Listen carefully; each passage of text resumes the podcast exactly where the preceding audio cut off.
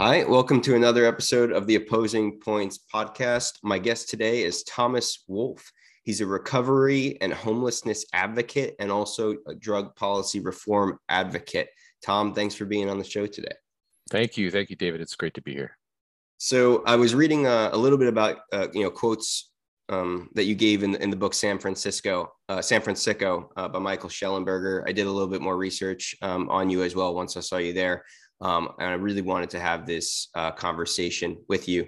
Um, so to start off, can you give a little bit of a background of your story and the timeline that went with it? I think your story is one that resonates with a lot of people. Um, yeah. So, you know, I'm I'm honestly I'm just kind of like your regular middle class guy. I'm a family guy. I'm married. I have two kids. Uh, and you know, my story happened in a very short period of time, in the span of about five years. Uh, in early 2015, I went in for surgery on my foot. And uh, after the surgery was successful, they sent me home with a month's supply of 10 milligram oxycodone to manage the pain. I had my foot in a boot. In a boot, I was on crutches, and uh, and it was in a lot of pain because they had to break my foot and reset it and insert a couple of titanium screws in my foot. So it was it was pretty invasive surgery, and uh, they gave me this 30 day supply of oxycodone for the pain and uh, I started taking, you know, the 10 milligram pills, and they worked really, really well. Maybe a little too well. Uh, after I took that first 10 milligram pill, you know, I felt a little loopy, like you do when you take Vicodin or Percocet, maybe after you've had your wisdom teeth out or something like that. So I was like, man, this feels kind of good, but I was in a lot of pain still in my foot. So I took two pills one day instead of just one, as directed, and I got higher. And I really liked the way that made me feel. Uh, so I one day I took three pills, 30 milligrams all at once. And that was kind of like the the point where I kind of jumped the shark from just kind of feeling a little loopy and not having any pain to complete and total euphoria, where life was good. I didn't have any problems. Any marital problems I had went away. Any financial problems I had went away for about three to four hours. And I really, really liked that feeling. So I kept taking three at a time to try to maintain that kind of feeling of euphoria. Uh, and so, you know, with that 30 day supply, instead of it lasting me a, a, month, it lasted me about 10 days and I started to run out. And so, as I noticed after about day seven, I was running low, I started to cut down, started taking two at a time or one at a time. And I started not feeling so good because that one or two pills wasn't giving me the same high and euphoric feeling that the three pills were and uh, and then I started feeling kind of chills. I started obsessing over the pills all the time. I was thinking about them all the time. I started thinking about how can I get more right now, um, and I started to feel what what you refer to as dope sick, uh, or going into withdrawal from the drug itself. So I had chills. I had some stomach issues. Uh, I was restless. Uh, I had some anxiety, and again the the obsession of over getting more pills itself. So I tried to get a refill and, you know, they laughed at me at the pharmacy because it was less than 30 days. So that wasn't happening. Mm-hmm. Uh, and so at that point, instead of just kind of sucking it up and trying to fight through those withdrawals, I started uh, going online to find out where I could purchase these pills online uh, in San Francisco. And I and I'd heard of a place called Pill Hill, which is uh, a corner down in the Tenderloin in San Francisco in the Tenderloin neighborhood called uh, Golden Gate and Leavenworth Streets. Mm-hmm. And so I actually Googled Pill Hill and it brought me to YouTube where I found a couple of videos that were referring to this is the hot spot to go and buy pain pills on the street in San Francisco. So one day, you know, I told my wife a lie and said I had a doctor's appointment and hopped into the car with my boot on my foot and I drove down to Golden Gate and Leavenworth, got out, walked around, and sure enough, I found five or six different guys selling a variety of different opioids on the street. Uh, anything from 30 milligram oxycodones all the way up to 80 milligram oxycodone tablets for about $30 a pill. And I started purchasing them on the street. And that's kind of how my addiction started to accelerate. Uh, and then over the next two years, so the rest of 2015 and 2016, my addiction accelerated or increased to the point where I was taking about 560 milligrams of oxycodone a day. So I went from a 10 milligram prescription to 560 milligrams of oxycodone in a two year period. So if you took 560 milligrams right now, David, you would die. You would just die of overdose, right? But you know, addiction is a progressive disease, and also you build up tolerance to the pills itself that you're taking to the medication. So I had to take more and more and more. And that meant that I was taking 80 milligram tablets, seven of them a day at $30 a pill. That's $210 a day times seven days a week. So you can imagine uh, how expensive that got mm-hmm. very, very quickly.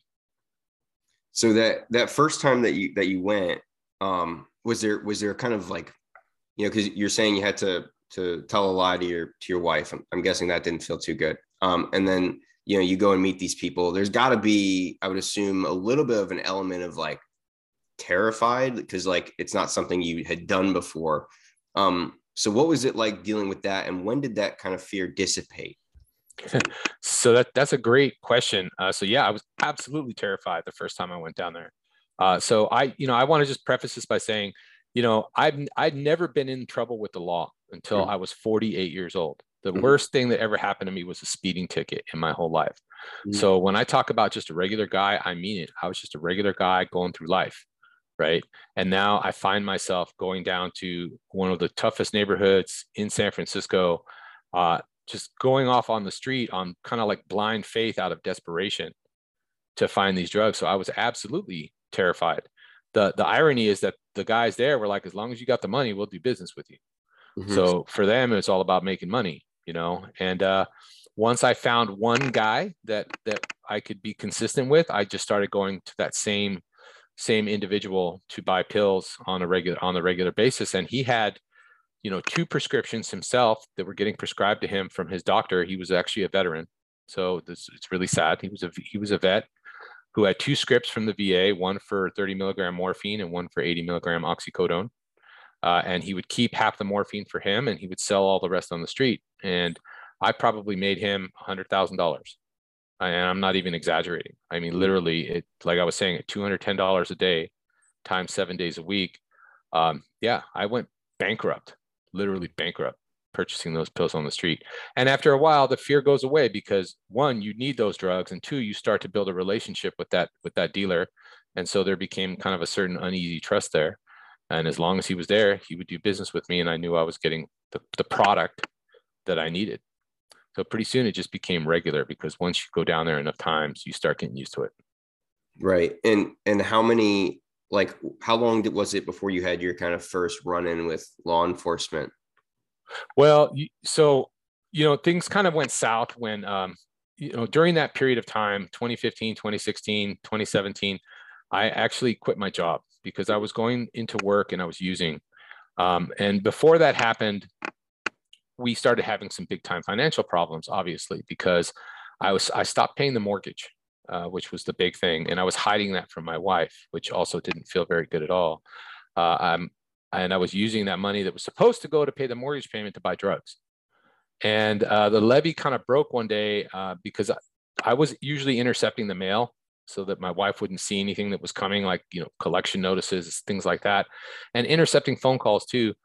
Till one day, my wife intercepted the mail instead of me, and there was a foreclosure notice in the mail from our bank that we were going to lose our house because I hadn't paid the mortgage in six months. And that's when the levee broke. And that's when the wheels kind of came off the wagon and my wife started realizing that we had a big problem. And I think she knew that there was a problem before that, but you know, denial is a very powerful thing. Uh, and it, you know, for her, it was like, here's this guy that's never had a problem. I've been with him for 20 years. What the hell is going on? Uh, all of a sudden, our world is upside down. So that was really difficult for her and for my kids uh, and that's something I've had to own in my recovery too uh, from from the addiction. Uh, and at that point, you know, I kind of got cut off from the money. She kind of took charge of what little money we had left, so I made the fateful decision to switch over to heroin. And that's when you start. I started having problems with law enforcement because in San Francisco, all you have to do is walk down a block from Golden Gate and Leavenworth to Golden Gate and Hyde, and you can buy you know, black tar heroin right there on the street for ten bucks, which is a lot cheaper than the pills. So that's uh, when I switched over to heroin and started using heroin. And then, you know, that eventually spiraled me into homelessness uh, because I was stealing money from my wife. And one night I took the car at two o'clock in the morning to go down and score dope. This was in um, in late 2017. Uh, actually, it was early 2018, like January of 2018. And uh, I didn't come home for 11 days. I went on an 11 day bender And I was found 11 days later by the police. They came knocking on the window of my minivan and said, Hey, are you Thomas Wolf? And I said, Yeah. And they said, You know, your wife's been looking for you. She filed a missing persons report. You need to go home. And the thing is, is when they found me, there was foil and straws and needles all over the car, and I was filthy and dirty. So they knew that I was sitting there using drugs, but they didn't arrest me. They told me to go home. And so I did. I went home, and my wife was waiting for me with a packed bag saying you either need to go to rehab, and I found a treatment bed for you, or you need to get out. And at that very moment, I was dope sick. Mm-hmm. And so I made at that point, I was like, well, you know, heroin, me getting rid of this dope sickness is more important than anything else. So I said, forget it, I'm out of here. And I left. And I spent the next six months homeless on the streets of San Francisco. And that's when I started to get in trouble with the law. How long did it take you to kind of almost totally lose yourself or lose control? Like, cause it's, it sounds like you, you, you were able to hold a job for a little bit. Um, and then eventually it was just like, it really became the focus. Well, yeah. You know, you hear that term functioning addict you right. hear that or functioning alcoholic there's people that are alcoholics that function at a very high level and people that are addicts that function at a very very high level uh, out there including you know sons of political officials and things like that right yeah. Um, the wheels came off the wagon for me when i transitioned over to heroin because once i did that then i started doing stuff like um, i was bringing needles already pre-mixed with heroin into my job mm-hmm. and i would go to the bathroom on my lunch break and i would shoot up in the bathroom stall. And then I would literally nod out on the toilet and then wake up and then go back to my desk and nod out some more. And pretty soon they caught on to that. So I was getting in trouble at my job. So I just made a decision one day to just stop going to work.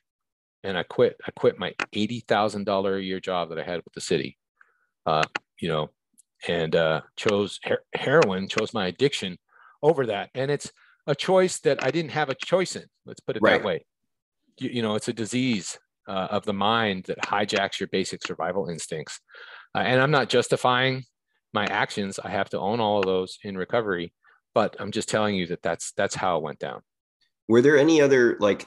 Did it does it come as a, as a surprise to you that you got addicted? Like, were there any? You know, some people like, oh, I have to like keep you know eating chocolate once a day. Like, were there any like warning signs that you know that you could have a like a personality that would lend itself to this? Yeah, that's another great question. So, you know, I've, I've been asked that before. And so I believe that addiction is hereditary, like it runs in your genes, you know, and uh, I come from a family of alcoholics. You know, I remember mixing the bourbon and soda for my grandfather when I was 10 years old and giving it to him because at 10 30 in the morning, he was already having a drink. Mm-hmm. Right. And he was an old World War II veteran guy, you know, and I just thought that that was normal and cool because if my grandfather was doing it, then it must be okay, right? I was 10. What did I know? Um, so it's just, you know, over the years, I think I, you know, I wasn't like a, a heavy drinker, but I was definitely a weekend warrior drinker. Yeah. I was that guy that would go to a party and drink a little too much, and my wife would have to drive home, or I'd be praying to the porcelain goddess at the end of the night. Mm-hmm. Or I'm the kind of guy that would go to Vegas and lose all his money and have to come back to my wife groveling that I blew, you know, way more than I was supposed to. So I think the tendencies were there. It just didn't manifest until I started using opioids. Mm-hmm. That's that's interesting. There, there's also um, you mentioned your your grandfather was a World War II veteran. Mm-hmm. So there's also kind of some theories that you know I'm sure like trauma can can literally change your genes. So it's like what what he experienced and like maybe learned a depend like a dependency on alcohol from war like could have changed like his makeup and that can can be passed on yeah i mean it's possible i mean my dad was an army brat so mm-hmm. he moved around a lot because my my grandfather was a career career in the service right, right. so i that may have had an effect absolutely right right um and so we're seeing kind of your story happening across across the population, especially young people um, these these days.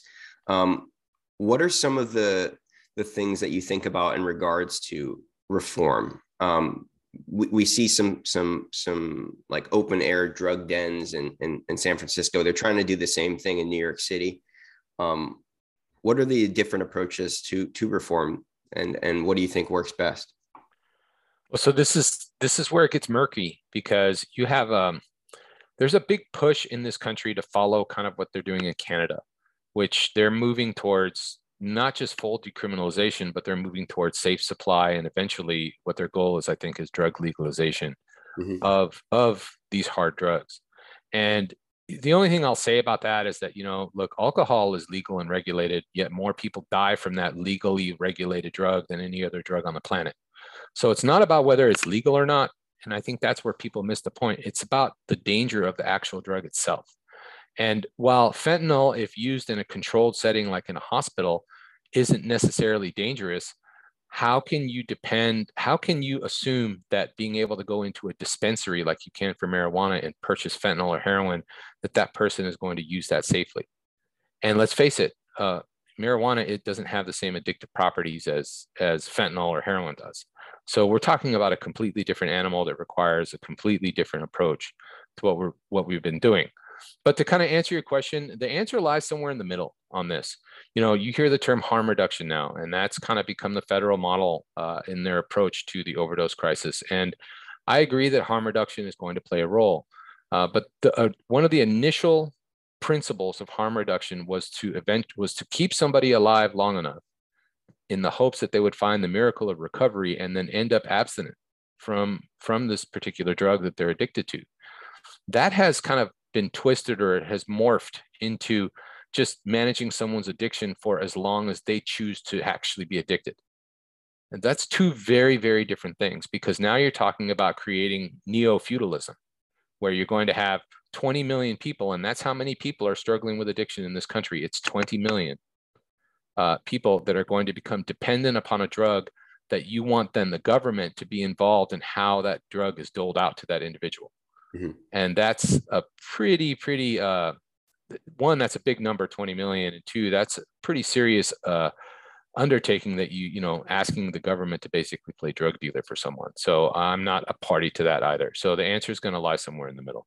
Okay. I, um, I read the book by uh, Marty Makary um, called "The Price We Pay," and one of the things he talks about is um, is opioids and how easily they're handed out, or maybe um, you know, there's like standard, like you mentioned, you got 30 day supply um, for, for surgery.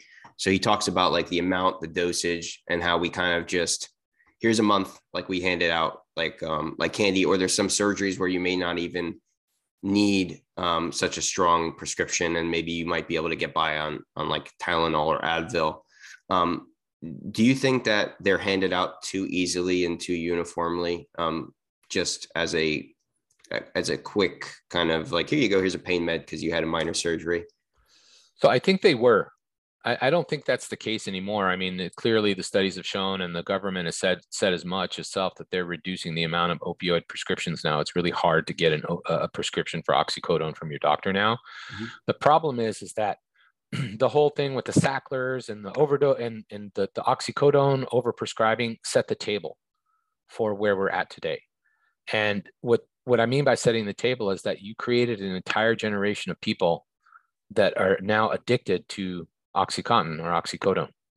Uh, maybe unknowingly, maybe knowingly. I think a lot of it was knowingly, uh, but the you know the, the money was too good to say no.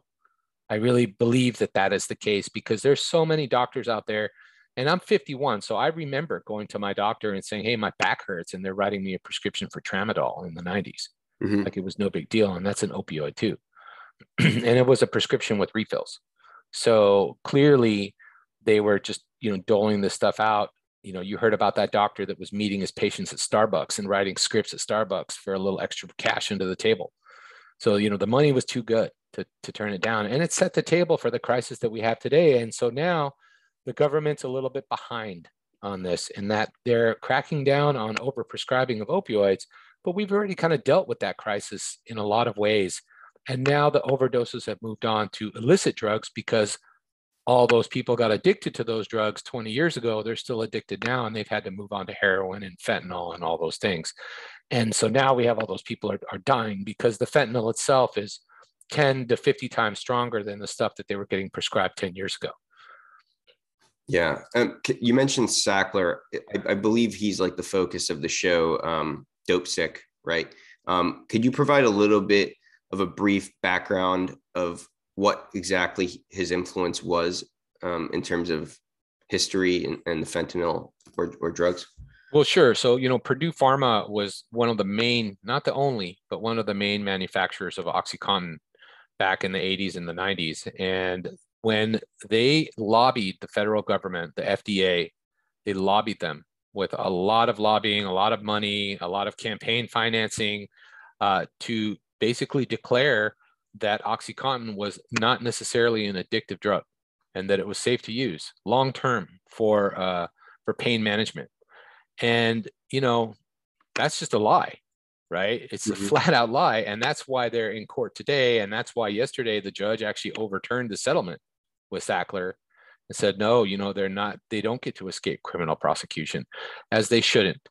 They should all be anyone involved with that down the line should be facing some type of justice for the for for what they have done they created a crisis an overdose and an addiction crisis that did not exist prior to that right of millions and millions of people and they caused the deaths of hundreds of thousands of people uh, while serving a very small percentage of people that need actually needed the drugs for pain management that have chronic pain so you know, the whole thing about the addiction crisis and the homelessness crisis too is that this crisis is a crisis about trade-offs, right? That's how everyone needs to start looking at this. It's a crisis about trade-offs. And so was that trade-off worth it to addict 20 million people to a drug to save a, a few hundred thousand people that had chronic pain symptoms? No, absolutely not. So they set the table for what we're facing now. And I, I don't think that the settlement that was given to them a couple of years ago was anything close to what it should be. I think that their finances should be completely seized. Mm-hmm. I think all that money needs to be redistributed to addiction treatment services uh, throughout the country, not just like a class action settlement where you get a check for nine bucks. Um, I think it needs to actually be poured into, you know, some type of model where you have almost like a socialized medicine model where, where you have like a statewide addiction treatment system in each and every state to help people cope with this terrible crisis that they brought on 20 years ago that has now morphed into something far far worse. So so so with with the current like kind of way of doing things what do you what do you believe is really the best way to like wean people off drugs? So so you're out there advocating, um, especially you know with the homeless. There's a there's a big drug addiction problem.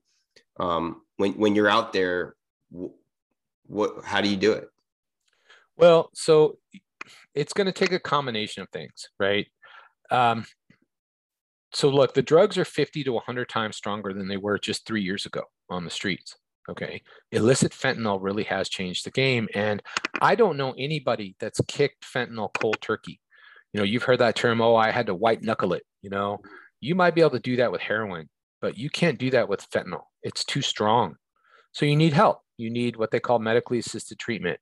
Uh, and the, the, the, there's two drugs that are used right now for opioid withdrawal. One of them is methadone which i'm mm-hmm. not a huge fan of but it's there. Uh, and the other one is suboxone or buprenorphine and that's an opioid inhibitor. And the reason i like that drug is that when i got arrested after my sixth time being arrested out there on the streets and I went to jail, I met with a triage nurse in jail. And she asked me, Do you use drugs? And I said, Yes. And they said, Well, what and how much? And I told them heroin, about a gram a day, and a little bit of fentanyl. And they said, Okay. So the next day, when I was in full withdrawal in my jail cell, a nurse came by and said, Hey, pill call Wolf, here you go. And they handed me some of this buprenorphine.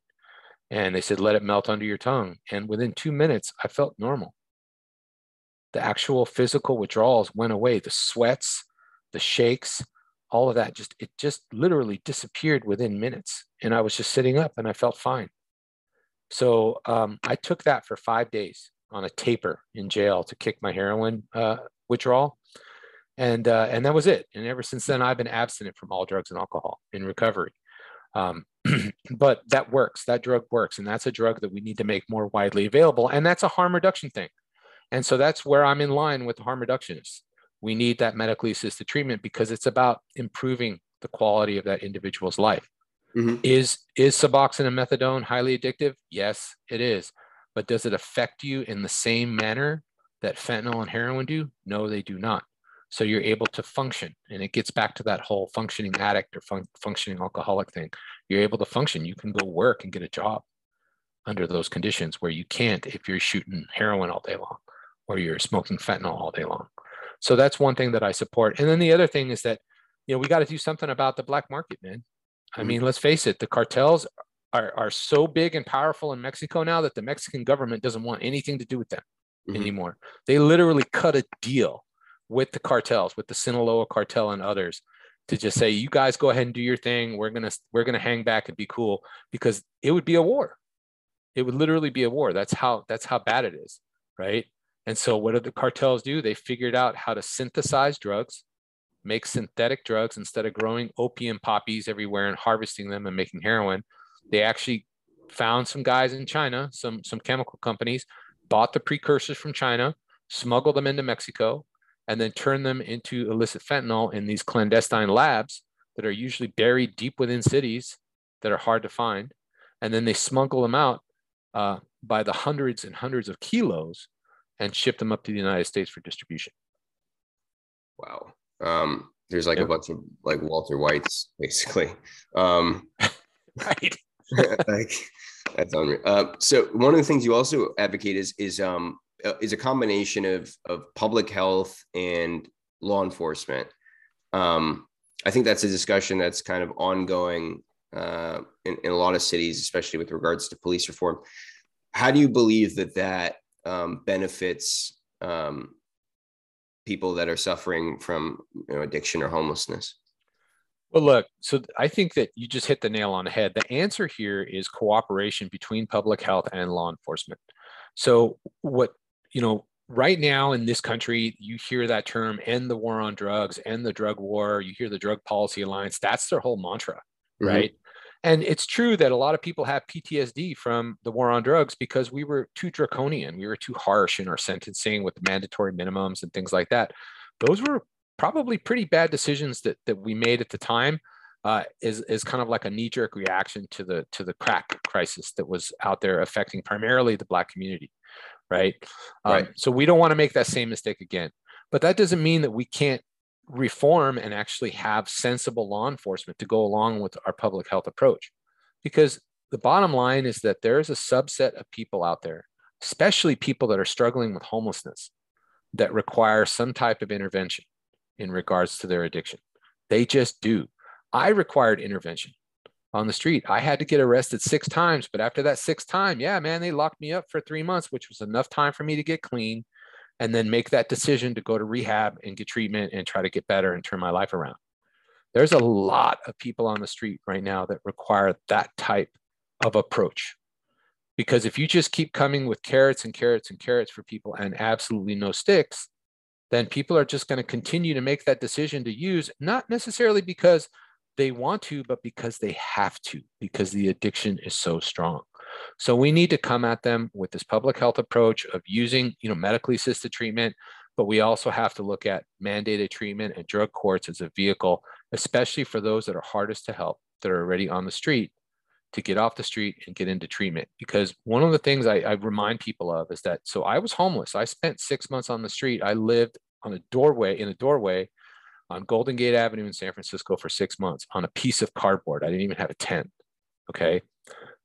Going to drug treatment, six month inpatient drug treatment, ended my homelessness. And that's something that people don't talk about. So when you're in an inpatient program, you're housed, you're clothed, you're fed, you're given counseling. Those are all things that equate to you not being homeless. I got help with finding a job, all these different things that were that were provided to me. Uh, so that's that's one of the things we have to think about is that drug treatment ends people's homelessness uh, especially inpatient drug treatment. Outpatient treatment, not necessarily, but inpatient treatment for those that are hardest to help, that is really the way out. Yeah, I think um, you know, just just based on where I'm from, there were um, there were some, you know, I guess you could say well off well off people that you know when they were 20 in their 20s, trust fund kids, they or even see you see it with celebrities, they they they go to rehab, they get out and they relapse pretty quickly. It is is there is it is it just a numbers game when it comes to, to, to this or is there a certain style of rehab that works better than others, in your opinion? Man, that's another great question. The answer to that is I don't have like a really great answer for you, except that everybody's journey and recovery is different. Mm-hmm. Right. So for me, it was an abstinence based program. That's what I needed. Right. I needed to just give it all up, including the alcohol, even though I didn't necessarily consider myself an alcoholic. But I knew that that could open the door to other things because alcohol, the nature of alcohol itself, clouds your judgment. Right. Mm-hmm. So because it is also a drug. Uh, but for other people, they need long-term use of medication to help them function. Um, some people need 12-step type of help, right? Mm-hmm. That's one of the tools that I use to help me stay in recovery. I go to a lot of meetings in a lot of basements of churches, man, and sit, sit around a lot of other people that are in the same boat that I am.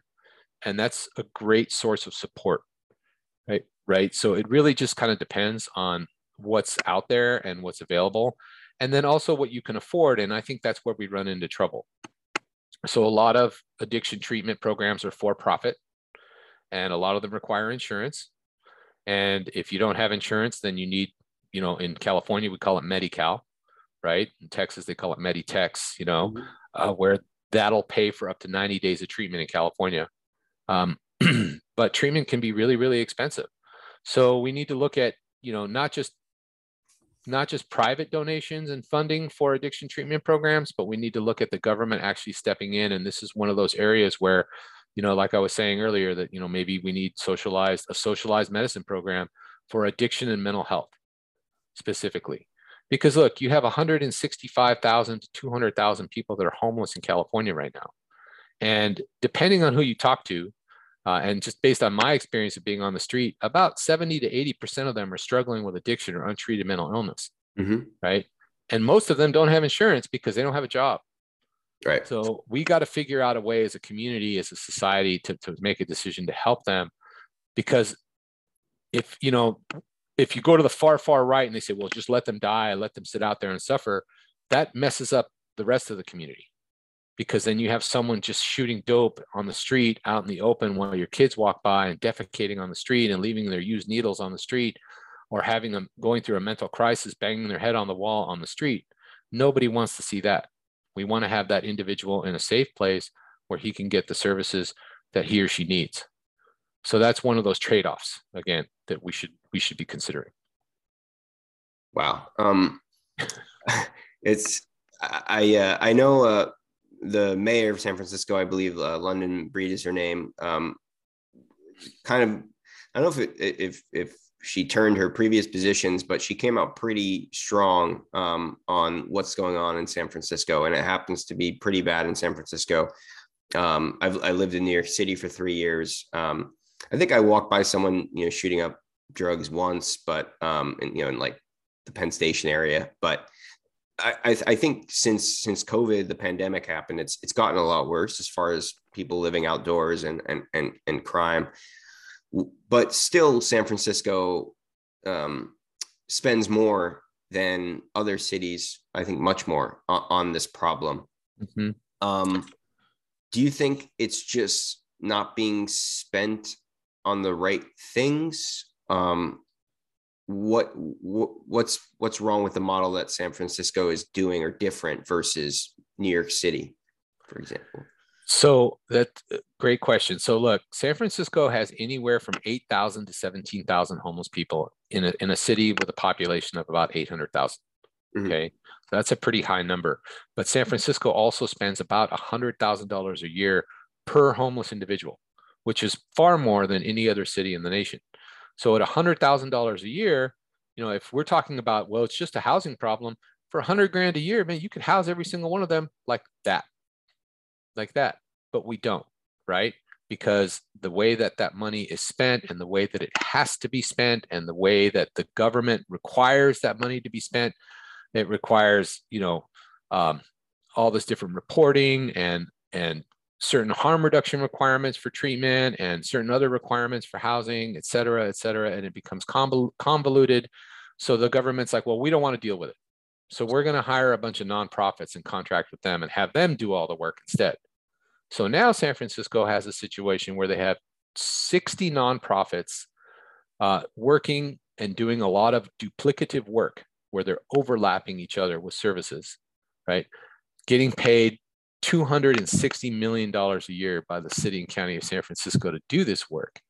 And having you know little or no reporting or oversight requirements as to its overall performance of the work that they're doing. Now do they do good work? Yeah they do good work. You know nonprofits work really hard. They hire people that are coming out of the criminal justice system and give them opportunities where others won't. So there's a lot of good things that nonprofits do do.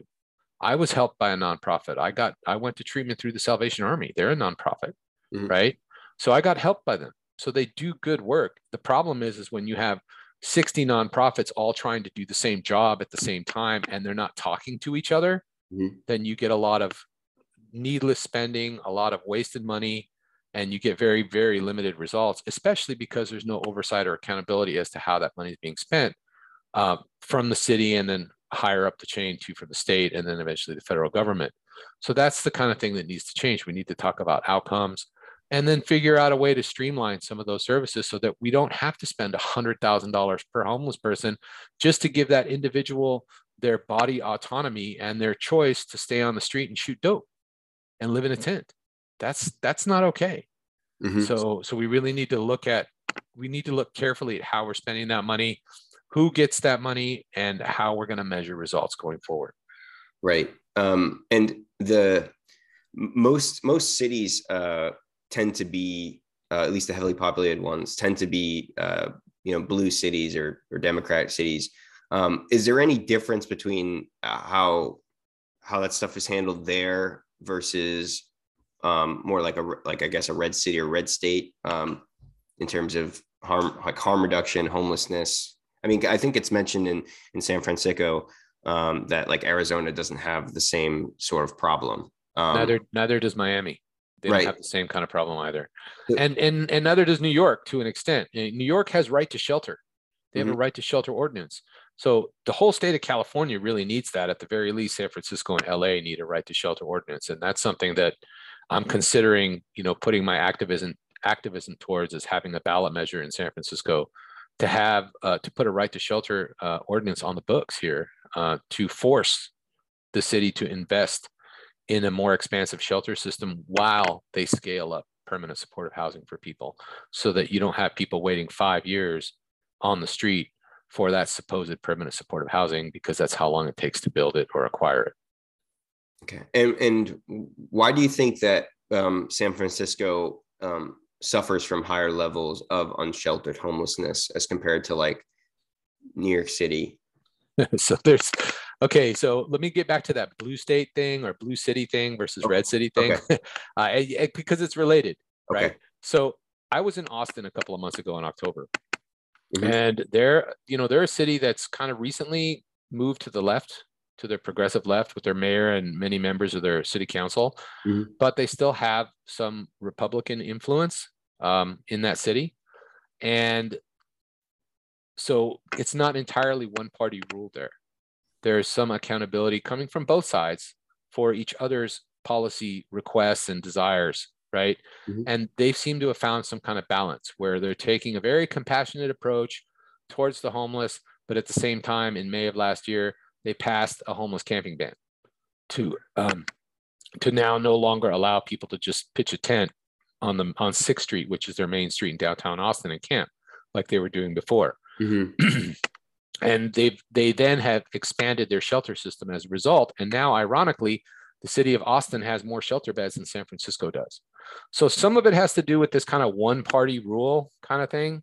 Mm-hmm. uh, and then some of it has to do with just this liberal approach we have towards drug use. And this is where that harm reduction thing kind of gets twisted up a little bit.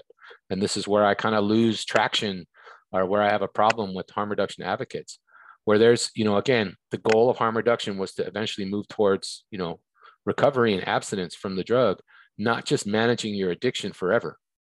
Mm-hmm. And that's what we've turned into in San Francisco because the overarching goal of many of the advocates in San Francisco around harm reduction is drug legalization. This body autonomy that, hey, if you want to shoot dope, man, that's your business. Go ahead and go ahead and do that. You know, um, the problem is, is that when you're out on the street and you're homeless, um, and you're violating other people's civil liberties at the same time, uh, as we're trying to respect yours, how is that really fair? And so we end up with a situation of where we're holding certain subgroups of people to a different standard of the law than what you and I are being held to. Mm-hmm. And that's that's where that victimology that Michael Shellenberger talks about in San Francisco comes from. Right. And it is, it's a victim kind of mentality that, well, they're a victim. So we're just going to help them be comfortable, but we want them to stay where they're at until they decide that they've had enough. Well, even if you've decided that you've had enough, man, it's it's when you're all the way down on the street, man, without intervention, it's damn near impossible to get off the street. Right. And there's a difference, I guess, between legalization, right, which some states are doing, for example, with with marijuana, and decriminalization. Can you talk about how each of those would kind of, or I think decriminalization, how that would have an impact on right. on the goal of reducing the problem? So decriminalization and legalization are two completely different things. Legalization is what's happened to marijuana where you can walk into a pot dispensary in San Francisco and you can just, you know, go up to the counter and you can buy some weed or some vape pens that have THC in it and then go about your business, right? Decriminalization means that heroin and fentanyl is still illegal. But if you get caught with a small amount, like less than a 10 day supply, instead of being arrested and charged with a felony for drug possession, you're given a ticket like a citation, like a parking ticket for about a hundred bucks, like a fine. And then what should happen is you should be then directed to some type of services, detox or treatment or to talk to somebody. So, but what that's morphed into in San Francisco, uh, and this may change now with this new movement from our mayor to crack down on the drug dealing and stuff on the street, is that decriminalization just meant that the police aren't even going to bother to arrest you and make a report. So I think last month, I, I get the crime stats monthly from San Francisco Police Department. And I think last month they had one citation for drug possession in all of San Francisco. They arrested a bunch of drug dealers, but they only cited one guy for drug possession. So that's gone beyond decriminalization to where we're just not going to enforce it. So what they do in Portugal is a very different thing than what's happening in San Francisco. And I, Michael talks about that in his book, right. where drugs are decriminalized but when you're caught with a less than a 10 day supply of heroin, you are given a citation and you're ordered to report to an administrative court called the Commission for the Dissuasion of Addiction, where then you're sit, you, you go into this room and you're, you're there with a social worker and a cop and a judge, and you're scolded by them and basically offered treatment literally by the next day you can be in a treatment bed right? We have no system like that in San Francisco or really anywhere in the United States. In order to get into drug court, you have to get arrested, you have to go to jail, you have to wait till your court date, get in front of a judge, get referred to drug court, wait for that court date, go in front of that judge, and then hope that that judge will mandate you into inpatient treatment. But what happens in San Francisco is that when you go to drug court here now, because we're so progressive, we're mandating people to assisted outpatient treatment instead of inpatient treatment because forced treatment doesn't work according to the harm reduction folks. Right. Where, and let me explain why this is a problem. If you have 4,000 to 8,000 people that are homeless on the street, struggling with drug addiction, and you go out and you say, okay, we've had enough, we're going to bust you and we're going to get you some help. And you refer them to drug court, and the drug court says, we're going to put you in assisted outpatient treatment three hours a week for the next six weeks, and then turn them loose and release them back out into homelessness. How, as a homeless person, are you going to even remember or want or care to show up to your assisted outpatient treatment three days a week or, three hours a week every week? You're not. It's a joke. It's absolutely, I mean, I, I get really passionate about that because I'm like, we, we're literally arresting people, releasing them back into homelessness in this weird cycle over and over and over again and and are just cool with them shooting dope out in the middle of the street. Nobody has a problem with that. And the result of that is that this year alone we've had 593 overdose deaths through november in san francisco. And there is a direct correlation between that approach and those overdose deaths and then of course the unabated organized drug dealing that we allow on the streets here mm-hmm. yeah so so they're basically you know they're putting these people out that the conditions that they were in before they're back in them they're just now sober and they have no way of right so they just go and use Right. So they they go and shoplift some stuff from Walgreens, go and sell it on the black market down at Civic Center, and you know score ten bucks and go buy some fentanyl, and they're back off to the races again. I've seen some videos of that. Uh, it's happening in New York too. Um, Yeah. It's it's just it's it's madness um, with with kind of lawlessness. Um, that's actually another topic I wanted to, to get on. I, I know that the I don't know how to pronounce the gentleman's name, but the DA, this district attorney, uh, Chesa Boudin.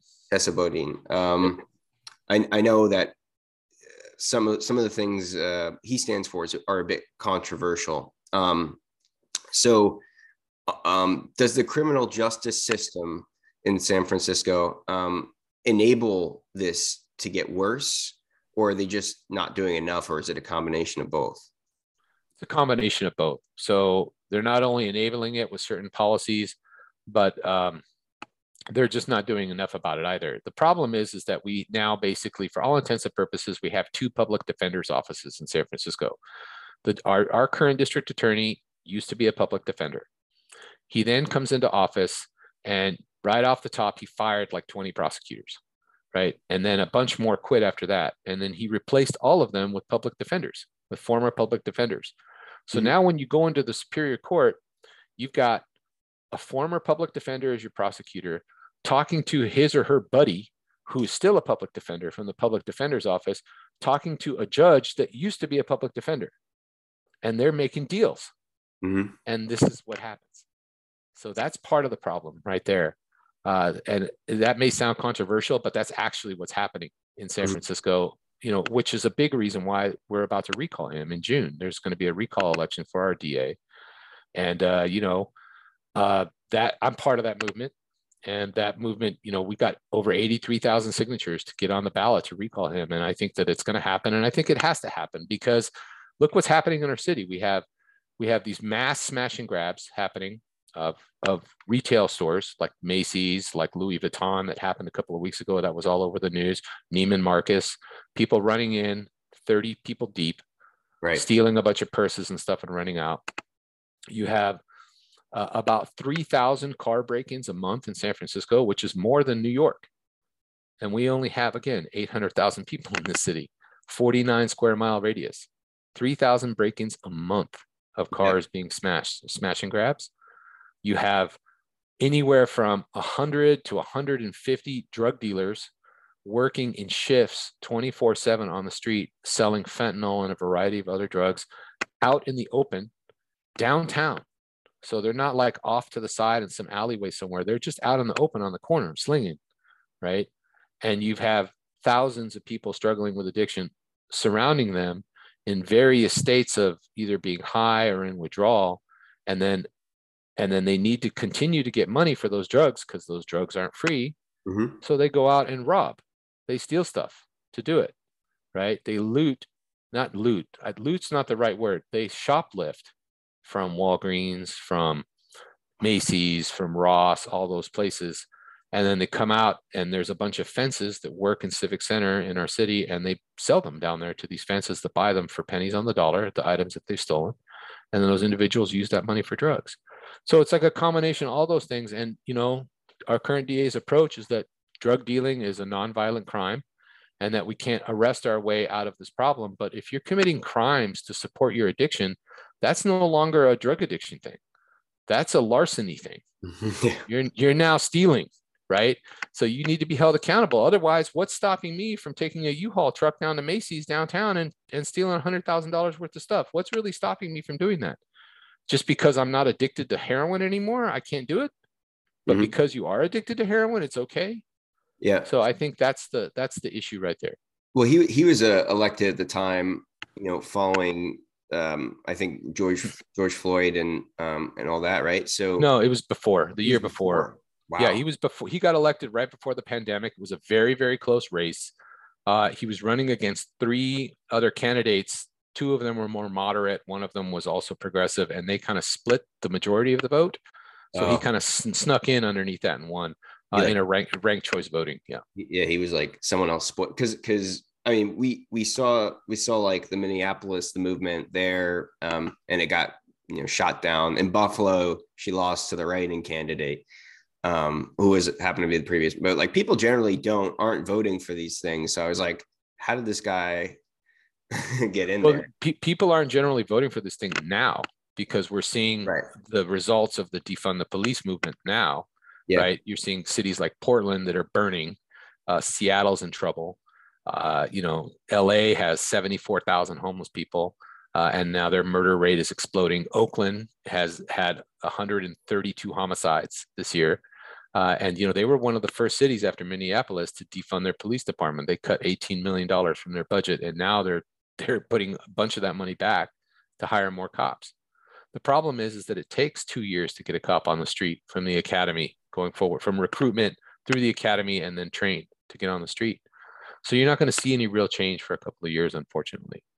That's sad. I, I spent I think three months in Portland um, uh, when I was working. Um, uh, uh, I think it was like 2016. It was it was beautiful. It's like a beautiful place. Um, mm-hmm. and it was like the Apple store I used to walk by. I was like, um, you know, smashed. I think uh, I think Andy Ngo. Uh, I don't know how to pronounce his last name either, but the the uh, the journalist he he was chased into a very nice hotel that um, that I used to eat at sometimes uh, for uh, after work events. Um, so it's kind of like I don't know. It's in, a, in three to four years or or whatever it's been. It just kind of well, well, you know the way I see it, like in Portland specifically, you know, Antifa saw the George Floyd thing as an opportunity that okay, this is our time for la revolution, you know, and that's what they went out and did. And so, unfortunately, extremism, which was the George Floyd thing, breeds extremism, which is the Antifa thing, breeds extremism, which is kind of like what Andy does, right? To to go off, and so now you have all these extreme people on all sides that are doing all these things, and it's freaking out the, the majority of Americans, which are pretty moderate people, pretty mm-hmm. reasonable people. We just want peace, you know, just yeah. want to go about our business, right, and not have to worry about going out on the street and you know getting your car Molotov cocktailed or getting your window smashed or getting robbed, you know, the old Asian lady walking down the street getting robbed of her purse by a gang of dudes that come up, right? Yeah. You don't yeah. you don't want that to happen. So it's really about, you know, um, for me, I try to walk this this or thread this needle down the middle. Um, I consider myself a moderate, you know, of uh, of just no more extremists. It's time for just people to kind of come together in the middle and have a blend of you know some of the stuff from the left, some of the stuff from the right, and just kind of go forward calmly and with a real plan because right now we really don't have a good plan yeah it's it's amazing just like over the course of the pandemic just people it seemed were emboldened to commit crimes um, i think uh, an older um, asian woman and her son were like pulled down from on the subway in new york city someone was attacked uh, and she ended up dying someone was attacked with like a hatchet randomly at an atm um, I, I, I, don't know. I don't know if it's like you know they wear masks, so it's like no one's gonna know who I am. But like, I, people just seem emboldened to commit crimes at such a high rate. I, and what's hard is that so look for me the way i look at it is that the whole george floyd thing kind of caused a moral panic in this country that was exacerbated by covid I really think it was like a moral panic, almost like a fever came across people, right? Defund everything and tear the system down and burn the system down. And it was just totally inflamed by the far, far left, right? And the January 6th stuff didn't help. Trump didn't help on the right. I mean, so again, it's about extremism, right? Um, and but now kind of on the on the back end of that it's like people are coming coming out of that fever they're coming out of that moral panic and they're stopping and they're looking around and they're realizing two things one they don't feel safe. And two, this stuff was already in motion before George Floyd. It's has been in motion since like 2018. Mm-hmm. It's been in motion. When Larry Krasner got elected in Philadelphia, it's when it kind of started. And then you had Kim Foxx in Chicago getting elected. Uh, and you had George Gascon in San Francisco later moving on to LA to be the district attorney there. And then Chesa Boudin getting elected district attorney here. Uh, you got the guy uh, Garza down in Austin, Texas, getting elected down there. They're all progressive DAs that all receive a huge funding source from from George Soros and his and his group, right? That are all talking the same mantra about decriminalization, about about not just reducing incarceration, but to decarcerate, right? you, there's a movement that's gotten bigger on the left called the Free Them All movement, which is jail abolition. Oh yeah. Uh, yep. That that's become a thing now where it's like mainstream. That's the thing that's crazy about it is that that's mainstream stuff now that people are talking about on mainstream media. And that's insane that they're talking about that because the bottom line is that progressive policy doesn't work without a modicum of public safety, period. Doesn't work. And we're seeing the results of that now. Yeah, I talked a bit about that with um, with Charles Love on my last podcast. Um, as, as far as just like they they want to abolish the police. Um, Rashida Tlaib had an Axios interview, and as I mentioned to Charles, like they're not exactly a, a conservative think tank, and and the guy is just like, so you want to introduce this act, and it will release sexual predators like sex traffickers, and she's just like, yeah, like.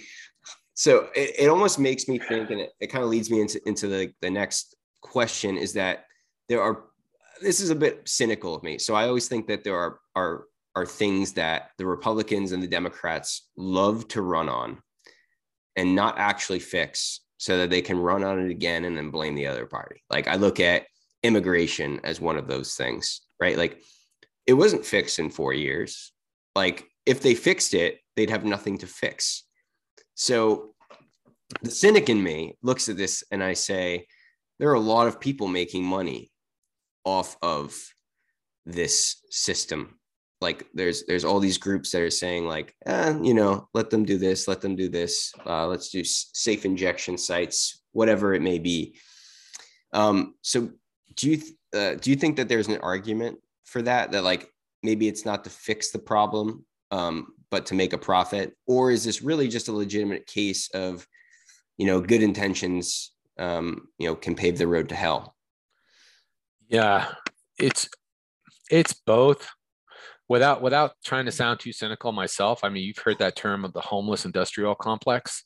I actually haven't heard that one. ah, okay. It's not a term that, that I like to use, but it's out there uh, where it's like, you know, uh, it, you know, look, these nonprofits exist to serve the homeless. And so as long as there's a clientele to serve, they're going to continue to, to get contracts and stay in business. Right. Yeah. Um, but so so then you do have to look at the deeper issues of the causes of homelessness so you know addiction mental illness yes poverty yes you could even make the argument for systemic racism yes um, all those things and so it's smart to invest in in poor communities and communities of color to try to lift them out of poverty so that they don't you know you reduce risk that way so any any reasonable business would look at like we want to mitigate our risk so that would make sense to invest in those communities the the where I kind of come in is that I'm already looking around. I'm standing on the street looking around now at 200,000 homeless people in the state of California. So are we just going to say that their lives are worth less than everybody else's or are we going to try to do something to actually get them off the street and improve their quality of life? And what's odd to me is that as I work with service providers and I talk to advocates and other people, it's uh you know, the majority view right now is that we just need to house everybody and the problem goes away. But in the meantime, we have to respect that person's civil liberties. So if they want to live in a tent on the street, we have to let them. And I just don't believe that that's one healthy for that individual and it's not healthy for our community or a state or a country to take that approach. Because what happens with that is that you're seeing now an influx of youth falling into homelessness in this country. And most of it is driven by addiction. Now at least from what i've seen and people will argue that, that well no, that's not true. It's driven by the high rents and all that stuff. But you know there, there's homeless people coming out of oregon by the thousands and coming out of rural areas in california by the thousands that are gravitating to san francisco and la where rent is cheap from where they're coming from they're coming down to san francisco and la because they get they can get the drugs 24 7 the police don't mess with them they can get general assistance or general relief money. They can get food stamps, uh, and eventually maybe get some type of you know shelter in place hotel housing or some mm-hmm. type of housing for free or for very little money. And they have to do very little, and they can just continue to do their dope the whole time. And I think that we need to ask more of those folks. And I think that it's okay for us to have expectations of other human beings. That's how society thrives, is that we all have expectations and goals as a community and as individuals. And I think that, you know, that's something that I got back to in recovery that I lost in my addiction is I I didn't care. I stopped caring when I was using. I only cared about the drugs. I didn't even care if I died. I didn't want to die, but if I overdosed and died, I was like, oh, I don't care. You know, that type of where you just let it go like that. We're seeing far, far too much of that. And then people that are saying, oh, it's okay. It's okay that you let that go. You can keep letting that go. And here's some stuff so that you don't die. But you, you know, when you're ready, you can come to us and we'll start talking to you about trying to get better. Well, I think there's some people that need a little nudge to get better. And that's why I support mandated treatment, why I think that we need to do more to get people up off the street and into the shelter system as a way to get them into housing. Because I really do believe that the issue of homelessness uh, and addiction will be our undoing in many of these big cities unless we take some action now. Absolutely. Um, so you mentioned that like some of the people were, were voluntarily moving to San Francisco.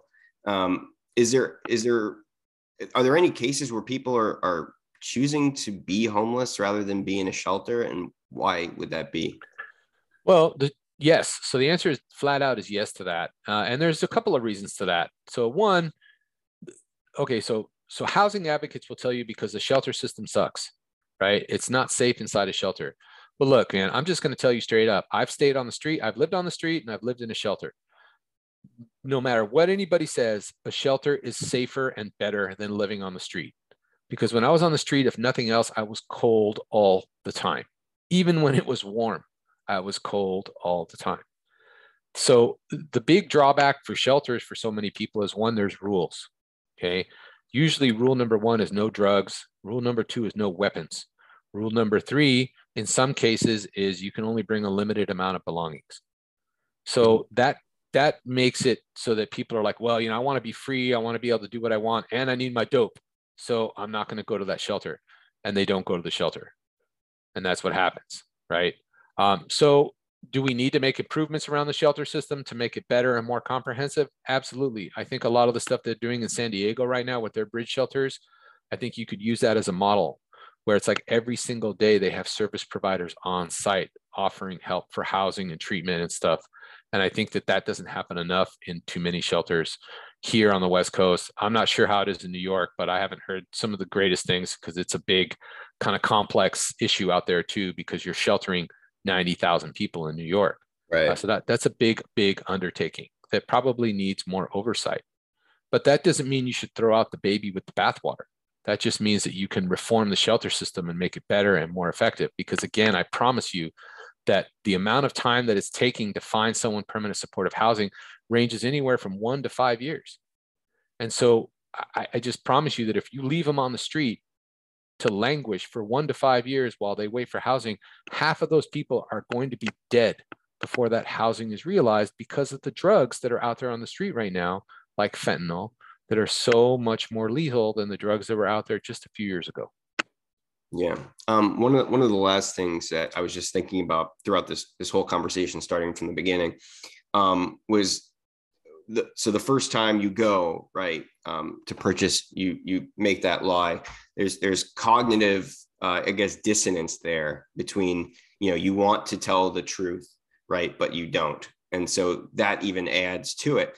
And I think uh, this is just me, like you know, whatever, based on some books um, and psychology books that I'm interested in. But do you think the problem has gotten any worse with just people not living their lives honestly. So whether it's you know young adults and, and social media, which has has been worsened um, with like remote learning as well, and people are putting up an image of themselves, but that's not who they are, or even as simple as like you know I was I was talking about this with a friend. It's like oh yeah this this this person's you know no longer taking my insurance for therapy and they asked me if I still want to do it but for $200 and I said yes because I I just I didn't want to say yes but I did because it was just like I couldn't say no. And it's like that made me feel bad because I wasn't being true to like what I actually felt. So do you think there's increased elements of that, whether it be from social media, that could also be contributing to the drug addiction problem because young people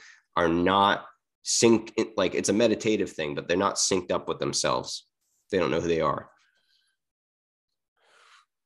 Well, Yeah. Okay. So let's put it this way. So first of all, social media can be really it, it can be a great tool. Like I've used Twitter as a great tool to amplify my voice and my advocacy, and I was kind of discovered on Twitter, I guess you could say. Mm-hmm. Uh, so I owe them a debt of gratitude for giving me a voice, and that's where social media can be really, really helpful and powerful. Uh, at the same time, I have two teenage kids, and I can tell you right now that TikTok is insidious.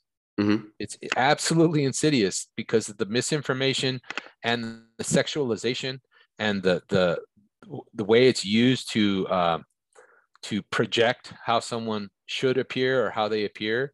It sends the wrong, wrong, wrong, wrong message a lot of the time to my kids, and I spend a lot of the time talking to my kids about that misinformation that they're seeing. And what misinformation, I don't mean like what you see on mainstream media. Misinformation is, you know, when they talk about someone's talking about their sexuality or their gender or or uh, drugs or whatnot. That's just that person's opinion, right? And they're entitled to it. Freedom of speech. They're entitled to their opinion.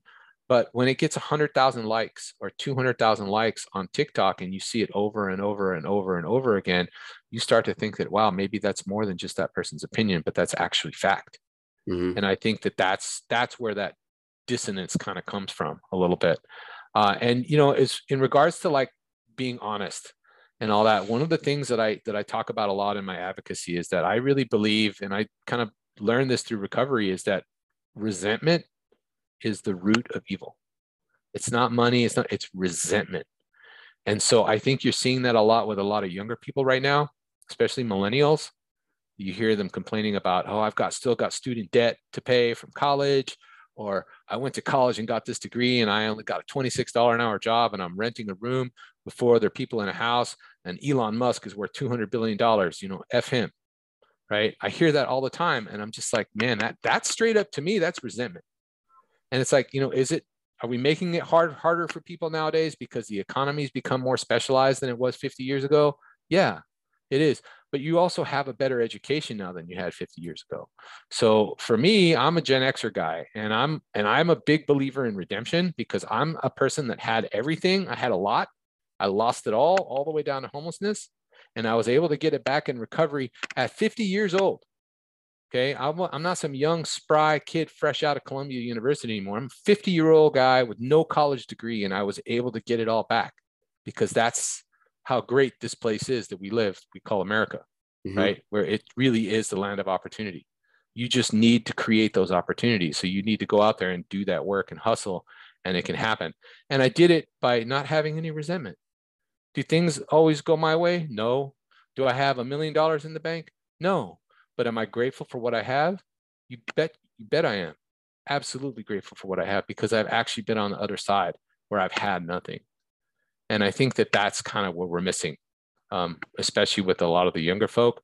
There's a lot of this weird kind of sense of entitlement where they think that they're supposed to get their 40 acres and a mule, man. I don't know. I don't know. I don't know if that's the right way to say it, but I'm just kind of like, nah, I mean, you got to yeah. work hard to get your stuff. And it's I think the participation kind of trophies from from T-ball. I'm telling yeah, you. Yeah, yeah. I mean, it's true. I, I, have, you know, privately, I have some really strong feelings about that. So when I talk to my kids now, it I talk to them through a lens of recovery and I talk to them about accountability because it's part of it. Personal responsibility is part of it. Does did the system help me when I was you know going through addiction and, and, eventually into rehab and recovery? Yeah, they did. Mm-hmm. You know, and that's what's the, the greatest thing about this country is that we are a mixed economy. We're a capitalist country with a ton of social programs, actually more social programs than any other country in the world. And yet we're kind of resentful of the fact that we don't get enough. And I just kind of think that, you know, I'm like, well, so some of that may be true and there might be some corruption and there might be people making too much money like Elon Musk at the same time.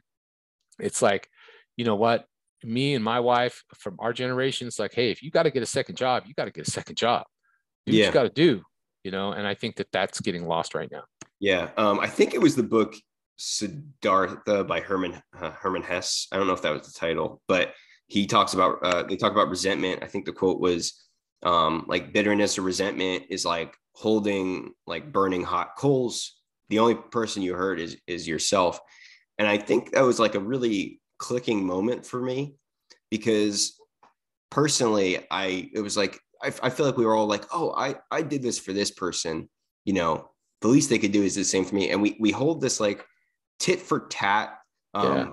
generosity, and I think it's just so bad. Like everyone that you interact with, with your friends, like they're not all gonna live up to your standards all the time, and it's like if you're measuring your life's interactions based on I did this, therefore I'm owed this, then you're not doing it out of like you know selflessness or whatever or treating that person because they're your friend and you love them or whatever you're doing it because you have an expectation of recipro- like reciprocity and that only leads to misery that leads to resentment.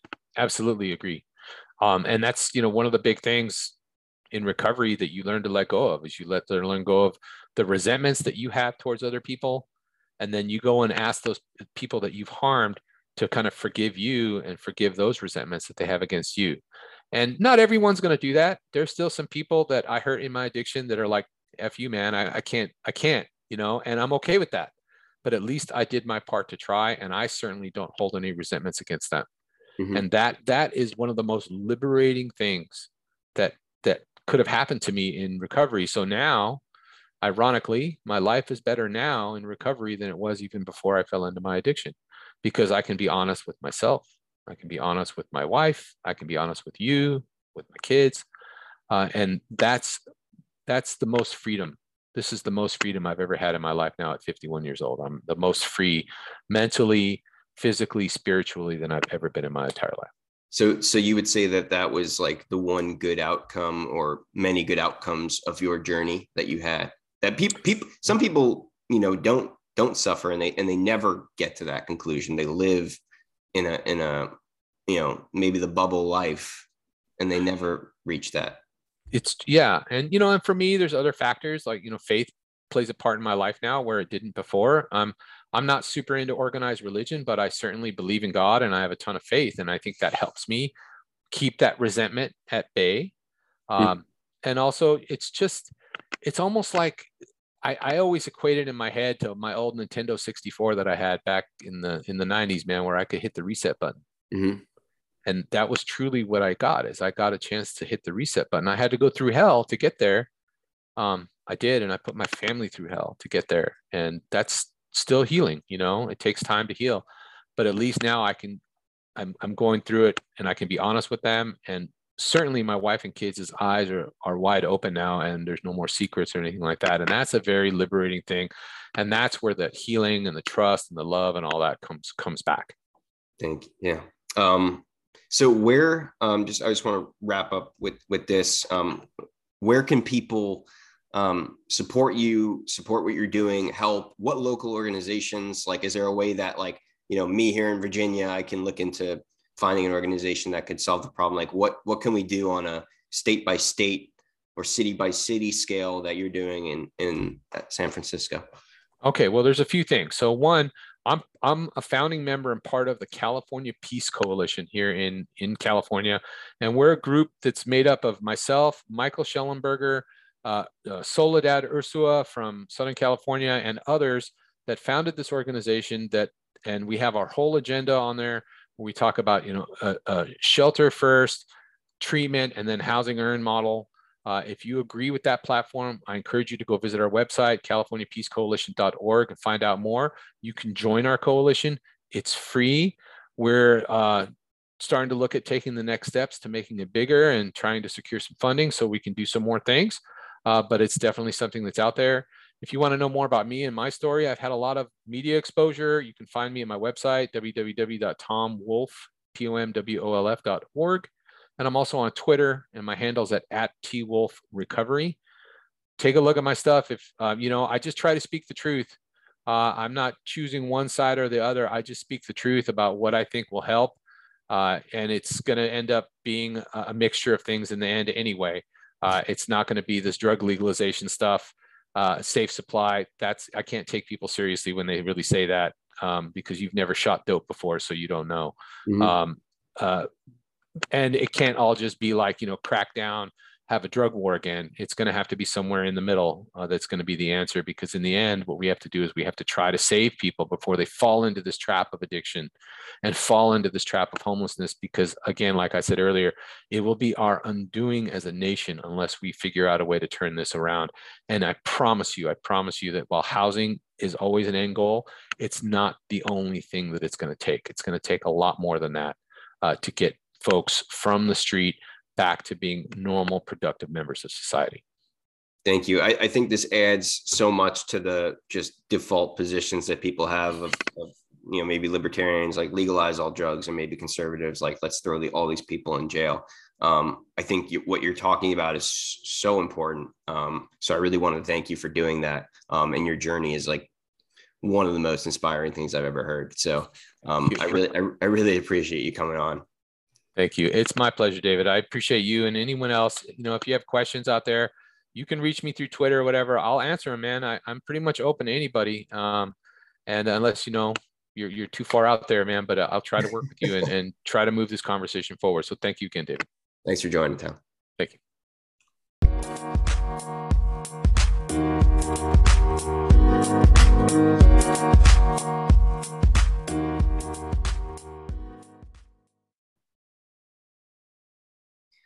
Hi, welcome to another episode of the Opposing Points podcast. My guest today is Thomas Wolf.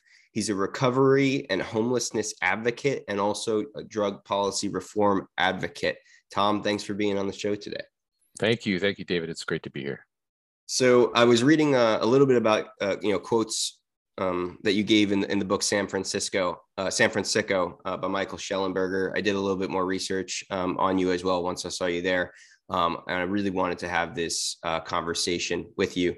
Um, so, to start off, can you give a little bit of a background of your story and the timeline that went with it? I think your story is one that resonates with a lot of people. Um, yeah. So, you know, I'm, I'm honestly, I'm just kind of like your regular middle class guy. I'm a family guy. I'm married. I have two kids.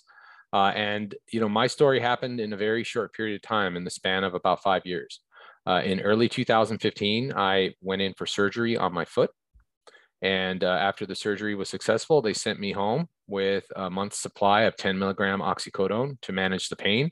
I had my foot in a boot. In a boot, I was on crutches, and uh, and it was in a lot of pain because they had to break my foot and reset it and insert a couple of titanium screws in my foot.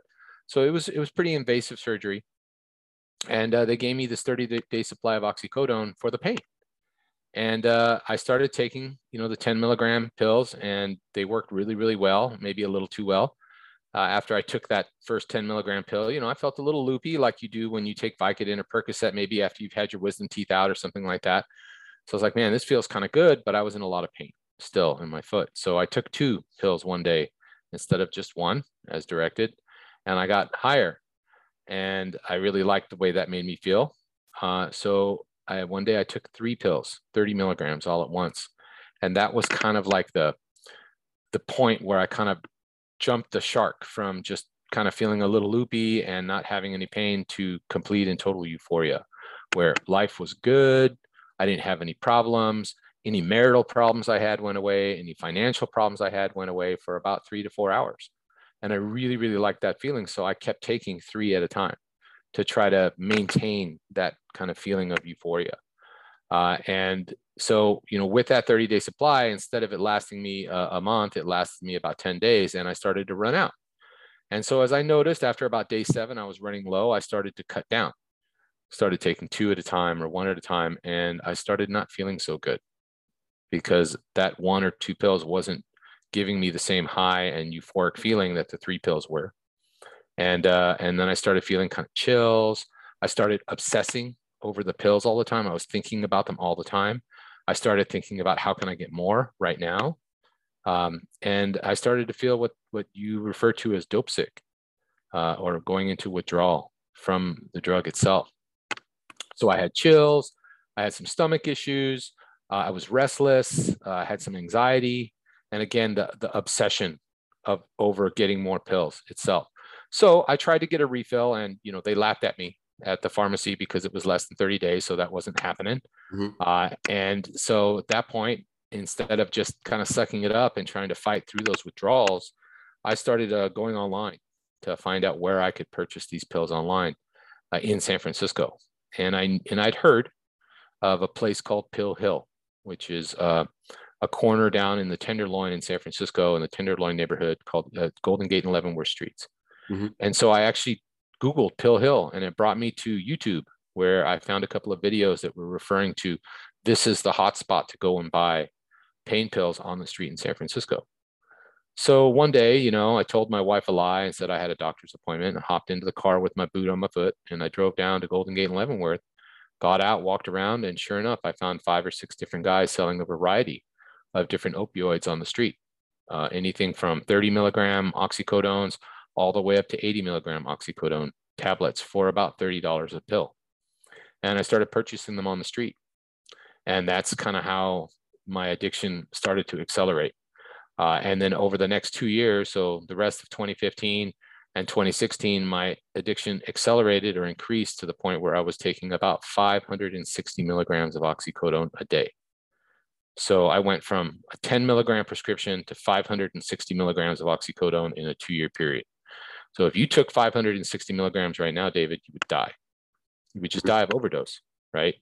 But you know, addiction is a progressive disease and also you build up tolerance to the pills itself that you're taking to the medication so i had to take more and more and more and that meant that i was taking 80 milligram tablets seven of them a day at $30 a pill that's $210 a day times seven days a week so you can imagine uh, how expensive that got mm-hmm. very very quickly so that that first time that you that you went um was there was there kind of like you know, because you're saying you had to to tell a lie to your to your wife. I'm, I'm guessing that didn't feel too good. Um, and then you know you go and meet these people. There's got to be, I would assume, a little bit of an element of like terrified because like it's not something you had done before. Um, so what was it like dealing with that, and when did that kind of fear dissipate? so that that's a great question. Uh, so yeah, I was absolutely terrified the first time I went down there. Uh, so I, you know, I want to just preface this by saying you know, I've I'd never been in trouble with the law until mm-hmm. I was 48 years old. The mm-hmm. worst thing that ever happened to me was a speeding ticket in my whole life. Mm-hmm. So when I talk about just a regular guy, I mean it. I was just a regular guy going through life, right? And now I find myself going down to one of the toughest neighborhoods in San Francisco, uh, just going off on the street on kind of like blind faith out of desperation to find these drugs. So I was absolutely terrified the the irony is that the guys there were like, as long as you got the money, we'll do business with you. Mm-hmm. So for them, it's all about making money, you know. And uh, once I found one guy that that I could be consistent with, I just started going to that same same individual to buy pills on a regular on a regular basis, and he had you know two prescriptions himself that were getting prescribed to him from his doctor. He was actually a veteran, so this, it's really sad. He was a he was a vet who had two scripts from the VA, one for 30 milligram morphine and one for 80 milligram oxycodone. Uh, and he would keep half the morphine for him and he would sell all the rest on the street. And I probably made him $100,000. And I'm not even exaggerating. I mean, literally, it like I was saying, at $210 a day times seven days a week. Um, yeah, I went bankrupt, literally bankrupt purchasing those pills on the street. And after a while, the fear goes away because one, you need those drugs, and two, you start to build a relationship with that with that dealer. And so there became kind of a certain uneasy trust there. And as long as he was there, he would do business with me, and I knew I was getting the, the product that I needed. So pretty soon it just became regular because once you go down there enough times, you start getting used to it. Right. And and how many like how long did, was it before you had your kind of first run in with law enforcement?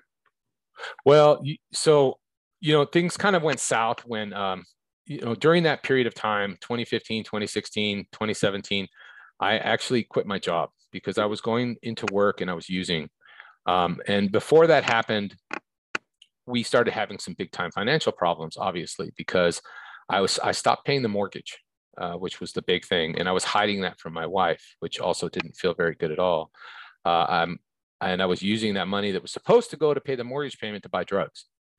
And uh, the levee kind of broke one day uh, because I, I, was usually intercepting the mail so that my wife wouldn't see anything that was coming, like you know collection notices, things like that, and intercepting phone calls too. Till one day, my wife intercepted the mail instead of me, and there was a foreclosure notice in the mail from our bank that we were going to lose our house. Because I hadn't paid the mortgage in six months.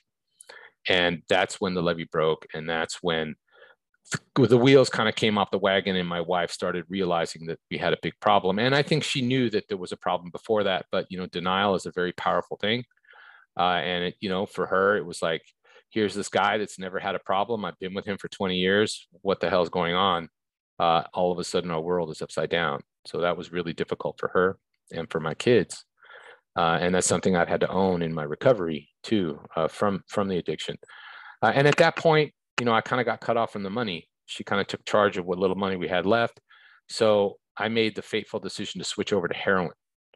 And that's when you start. I started having problems with law enforcement because in San Francisco, all you have to do is walk down a block from Golden Gate and Leavenworth to Golden Gate and Hyde, and you can buy know, black tar heroin right there on the street for ten bucks, which is a lot cheaper than the pills. So that's uh, when I switched over to heroin and started using heroin. And then, you know, that eventually spiraled me into homelessness uh, because I was stealing money from my wife. And one night I took the car at two o'clock in the morning to go down and score dope. This was in um, in late 2017. Uh, actually, it was early 2018, like January of 2018. And uh, I didn't come home for 11 days. I went on an 11 day bender and I was found 11 days later by the police. They came knocking on the window of my minivan and said, Hey, are you Thomas Wolf? And I said, Yeah. And they said, You know, your wife's been looking for you. She filed a missing persons report. You need to go home.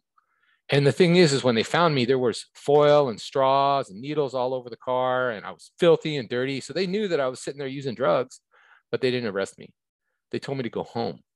And so I did. I went home, and my wife was waiting for me with a packed bag saying you either need to go to rehab and I found a treatment bed for you, or you need to get out.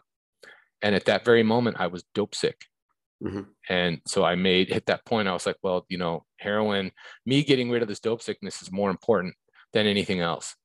So I said, forget it, I'm out of here. And I left. And I spent the next six months homeless on the streets of San Francisco. And that's when I started to get in trouble with the law. How long did it take you to kind of almost totally lose yourself or lose control like because it's it sounds like you you you were able to hold a job for a little bit um and then eventually it was just like it really became the focus. Well yeah you know you hear that term functioning addict. You right. hear that or functioning alcoholic. There's people that are alcoholics that function at a very high level and people that are addicts that function at a very very high level uh, out there including you know sons of political officials and things like that right yeah. Um, the wheels came off the wagon for me when I transitioned over to heroin because once I did that, then I started doing stuff like um, I was bringing needles already pre-mixed with heroin into my job. Mm-hmm. And I would go to the bathroom on my lunch break and I would shoot up in the bathroom stall. And then I would literally nod out on the toilet and then wake up and then go back to my desk and nod out some more. And pretty soon they caught on to that. So uh, I was getting in trouble at my job. So I just made a decision one day to just stop going to work. And I quit. I quit my $80,000 a year job that I had with the city, uh, you know, and uh, chose her- heroin, chose my addiction over that. And it's a choice that I didn't have a choice in. Let's put it right. that way. You, you, know, it's a disease uh, of the mind that hijacks your basic survival instincts. Uh, and I'm not justifying my actions. I have to own all of those in recovery, but I'm just telling you that that's that's how it went down were there any other like did it does it come as a, as a surprise to you that you got addicted? Like were there any you know some people like oh i have to like keep you know eating chocolate once a day. Like were there any like warning signs that you know that you could have a like a personality that would lend itself to this? Yeah that's another great question. So you know i've, I've been asked that before and so i believe that addiction is hereditary. Like it runs in your genes you know and uh I come from a family of alcoholics. You know, I remember mixing the bourbon and soda for my grandfather when I was 10 years old and giving it to him because at 10:30 in the morning he was already having a drink. Mm-hmm. Right. And he was an old World War II veteran guy, you know, and I just thought that that was normal and cool because if my grandfather was doing it, then it must be okay. Right. I was 10. What did I know? Um, so it's just, you know, over the years, I think I, you know, I wasn't like a, a heavy drinker, but I was definitely a weekend warrior drinker. Yeah. I was that guy that would go to a party and drink a little too much, and my wife would have to drive home, or I'd be praying to the porcelain goddess at the end of the night. or mm-hmm. I'm the kind of guy that would go to Vegas and lose all his money and have to come back to my wife groveling that I blew, you know, way more than I was supposed to. So I think the tendencies were there. It just didn't manifest until I started using opioids. Mm-hmm. That's that's interesting. There, there's also um, you mentioned your your grandfather was a World War II veteran. Mm-hmm. So there's also kind of some theories that you know I'm sure like trauma can can literally change your genes. So it's like what what he experienced and like maybe learned a depend like a dependency on alcohol from war like could have changed like his makeup and that can can be passed on. Yeah, I mean it's possible. I mean my dad was an army brat so he mm. moved around a lot because my my grandfather was a career career in the service right, right. so i that may have had an effect absolutely. Right right. Um and so we're seeing kind of your story happening across across the population especially young people um these these days. Um what are some of the the things that you think about in regards to reform? Um we, we see some some some like open air drug dens in, in, in San Francisco. They're trying to do the same thing in New York City. Um, what are the different approaches to to reform, and and what do you think works best? Well, so this is this is where it gets murky because you have um, there's a big push in this country to follow kind of what they're doing in Canada, which they're moving towards not just full decriminalization, but they're moving towards safe supply, and eventually, what their goal is, I think, is drug legalization mm-hmm. of of these hard drugs. And the only thing I'll say about that is that you know, look, alcohol is legal and regulated, yet more people die from that legally regulated drug than any other drug on the planet. So it's not about whether it's legal or not. And I think that's where people miss the point. It's about the danger of the actual drug itself. And while fentanyl, if used in a controlled setting like in a hospital, isn't necessarily dangerous, how can you depend, how can you assume that being able to go into a dispensary like you can for marijuana and purchase fentanyl or heroin, that that person is going to use that safely? And let's face it, uh, marijuana it doesn't have the same addictive properties as as fentanyl or heroin does so we're talking about a completely different animal that requires a completely different approach to what we're what we've been doing but to kind of answer your question, the answer lies somewhere in the middle on this. You know, you hear the term harm reduction now, and that's kind of become the federal model uh, in their approach to the overdose crisis. And I agree that harm reduction is going to play a role. Uh, but the, uh, one of the initial principles of harm reduction was to event was to keep somebody alive long enough in the hopes that they would find the miracle of recovery and then end up abstinent from from this particular drug that they're addicted to that has kind of been twisted or it has morphed into just managing someone's addiction for as long as they choose to actually be addicted. And that's two very, very different things because now you're talking about creating neo feudalism, where you're going to have 20 million people, and that's how many people are struggling with addiction in this country. It's 20 million uh, people that are going to become dependent upon a drug that you want then the government to be involved in how that drug is doled out to that individual. Mm-hmm. And that's a pretty, pretty, uh, one, that's a big number, 20 million. And two, that's a pretty serious uh, undertaking that you, you know, asking the government to basically play drug dealer for someone. So I'm not a party to that either. So the answer is going to lie somewhere in the middle. Okay. I, um, I read the book by uh, Marty Makary um, called "The Price We Pay," and one of the things he talks about is um, is opioids and how easily they're handed out, or maybe um, you know, there's like standard, like you mentioned, you got 30 day supply um, for, for surgery.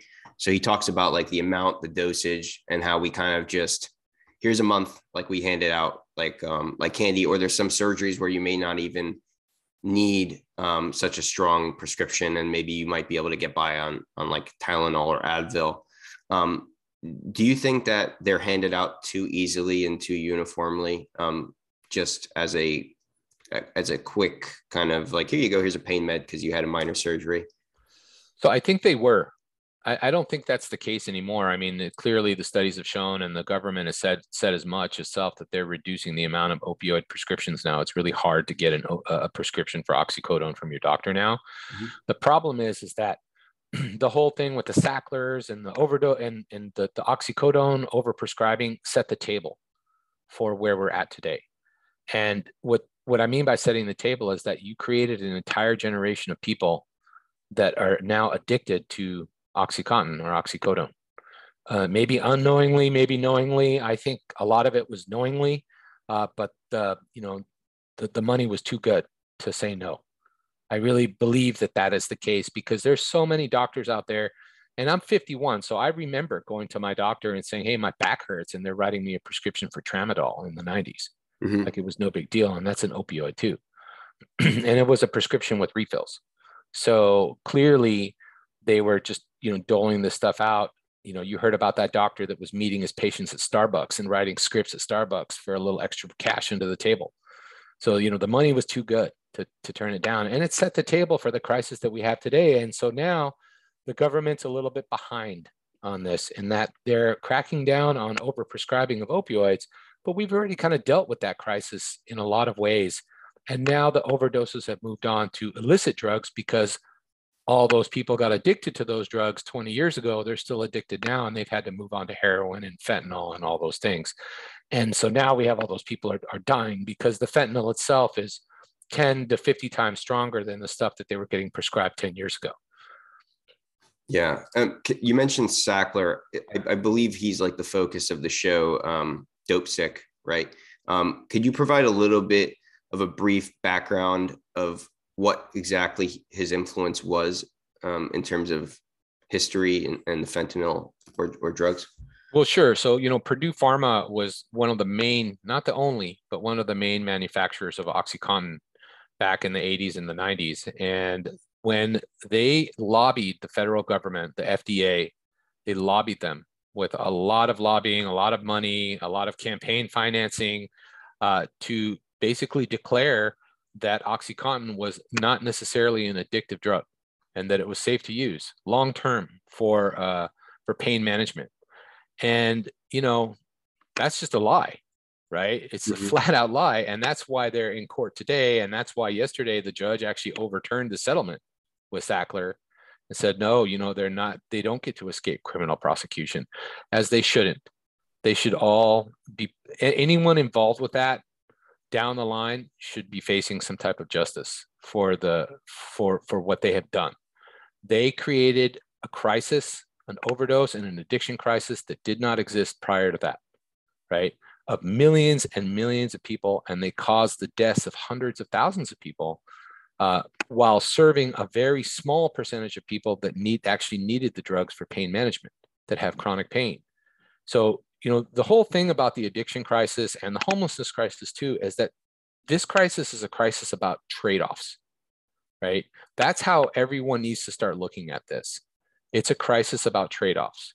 And so was that trade-off worth it to addict 20 million people to a drug to save a, a few hundred thousand people that had chronic pain symptoms no absolutely not so they set the table for what we're facing now and I, I don't think that the settlement that was given to them a couple of years ago was anything close to what it should be i think that their finances should be completely seized mm-hmm. i think all that money needs to be redistributed to addiction treatment services uh, throughout the country, not just like a class action settlement where you get a check for nine bucks. Um, I think it needs to actually be poured into, you know, some type of model where you have almost like a socialized medicine model where, where you have like a statewide addiction treatment system in each and every state to help people cope with this terrible crisis that they brought on 20 years ago that has now morphed into something far, far worse. So, so, so with, with the current like kind of way of doing things, what do you what do you believe is really the best way to like wean people off drugs so so you're out there advocating um, especially you know with the homeless there's a there's a big drug addiction problem um, when when you're out there what how do you do it well so it's going to take a combination of things right um, so look the drugs are 50 to 100 times stronger than they were just three years ago on the streets Okay. Illicit fentanyl really has changed the game. And I don't know anybody that's kicked fentanyl cold turkey. You know, you've heard that term, oh, I had to white knuckle it. You know, you might be able to do that with heroin, but you can't do that with fentanyl. It's too strong. So you need help. You need what they call medically assisted treatment. Uh, and the, the, the, there's two drugs that are used right now for opioid withdrawal. One of them is methadone, which I'm mm-hmm. not a huge fan of, but it's there. uh, and the other one is Suboxone or buprenorphine, and that's an opioid inhibitor. And the reason I like that drug is that when I got arrested after my sixth time being arrested out there on the streets and I went to jail, I met with a triage nurse in jail. And she asked me, Do you use drugs? And I said, Yes. And they said, Well, what and how much? And I told them heroin, about a gram a day, and a little bit of fentanyl. And they said, Okay. So the next day, when I was in full withdrawal in my jail cell, a nurse came by and said, Hey, pill call, Wolf, here you go. And they handed me some of this buprenorphine.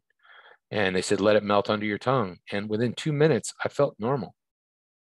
The actual physical withdrawals went away. The sweats, the shakes, all of that just, it just literally disappeared within minutes. And I was just sitting up and I felt fine. So um, I took that for five days on a taper in jail to kick my heroin uh, withdrawal and uh, and that was it. And ever since then, I've been abstinent from all drugs and alcohol in recovery. Um, but that works. That drug works, and that's a drug that we need to make more widely available. And that's a harm reduction thing.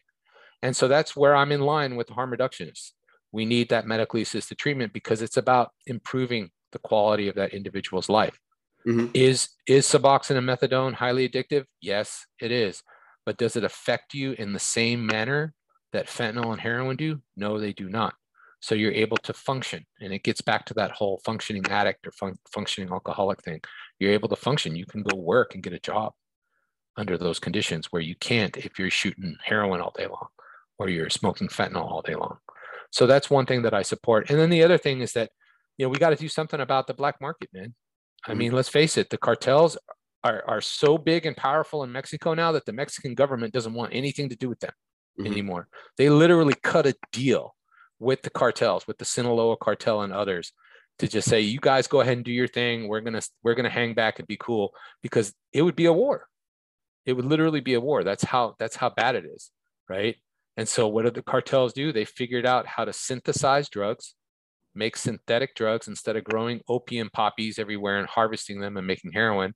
They actually found some guys in China, some some chemical companies, bought the precursors from China, smuggled them into Mexico, and then turn them into illicit fentanyl in these clandestine labs that are usually buried deep within cities that are hard to find. And then they smuggle them out uh, by the hundreds and hundreds of kilos and ship them up to the United States for distribution. Wow. Um, there's like yep. a bunch of like Walter Whites, basically. Um, right. like that's unreal. Uh, so one of the things you also advocate is is um, uh, is a combination of of public health and law enforcement. Um, I think that's a discussion that's kind of ongoing uh, in, in, a lot of cities, especially with regards to police reform. How do you believe that that um, benefits um, people that are suffering from you know, addiction or homelessness? Well, look, so I think that you just hit the nail on the head. The answer here is cooperation between public health and law enforcement. So, what you know, right now in this country, you hear that term end the war on drugs, end the drug war. You hear the Drug Policy Alliance. That's their whole mantra, mm-hmm. right? And it's true that a lot of people have PTSD from the war on drugs because we were too draconian. We were too harsh in our sentencing with mandatory minimums and things like that. Those were probably pretty bad decisions that, that we made at the time. Uh, is is kind of like a knee jerk reaction to the to the crack crisis that was out there affecting primarily the black community right? Um, So we don't want to make that same mistake again. But that doesn't mean that we can't reform and actually have sensible law enforcement to go along with our public health approach.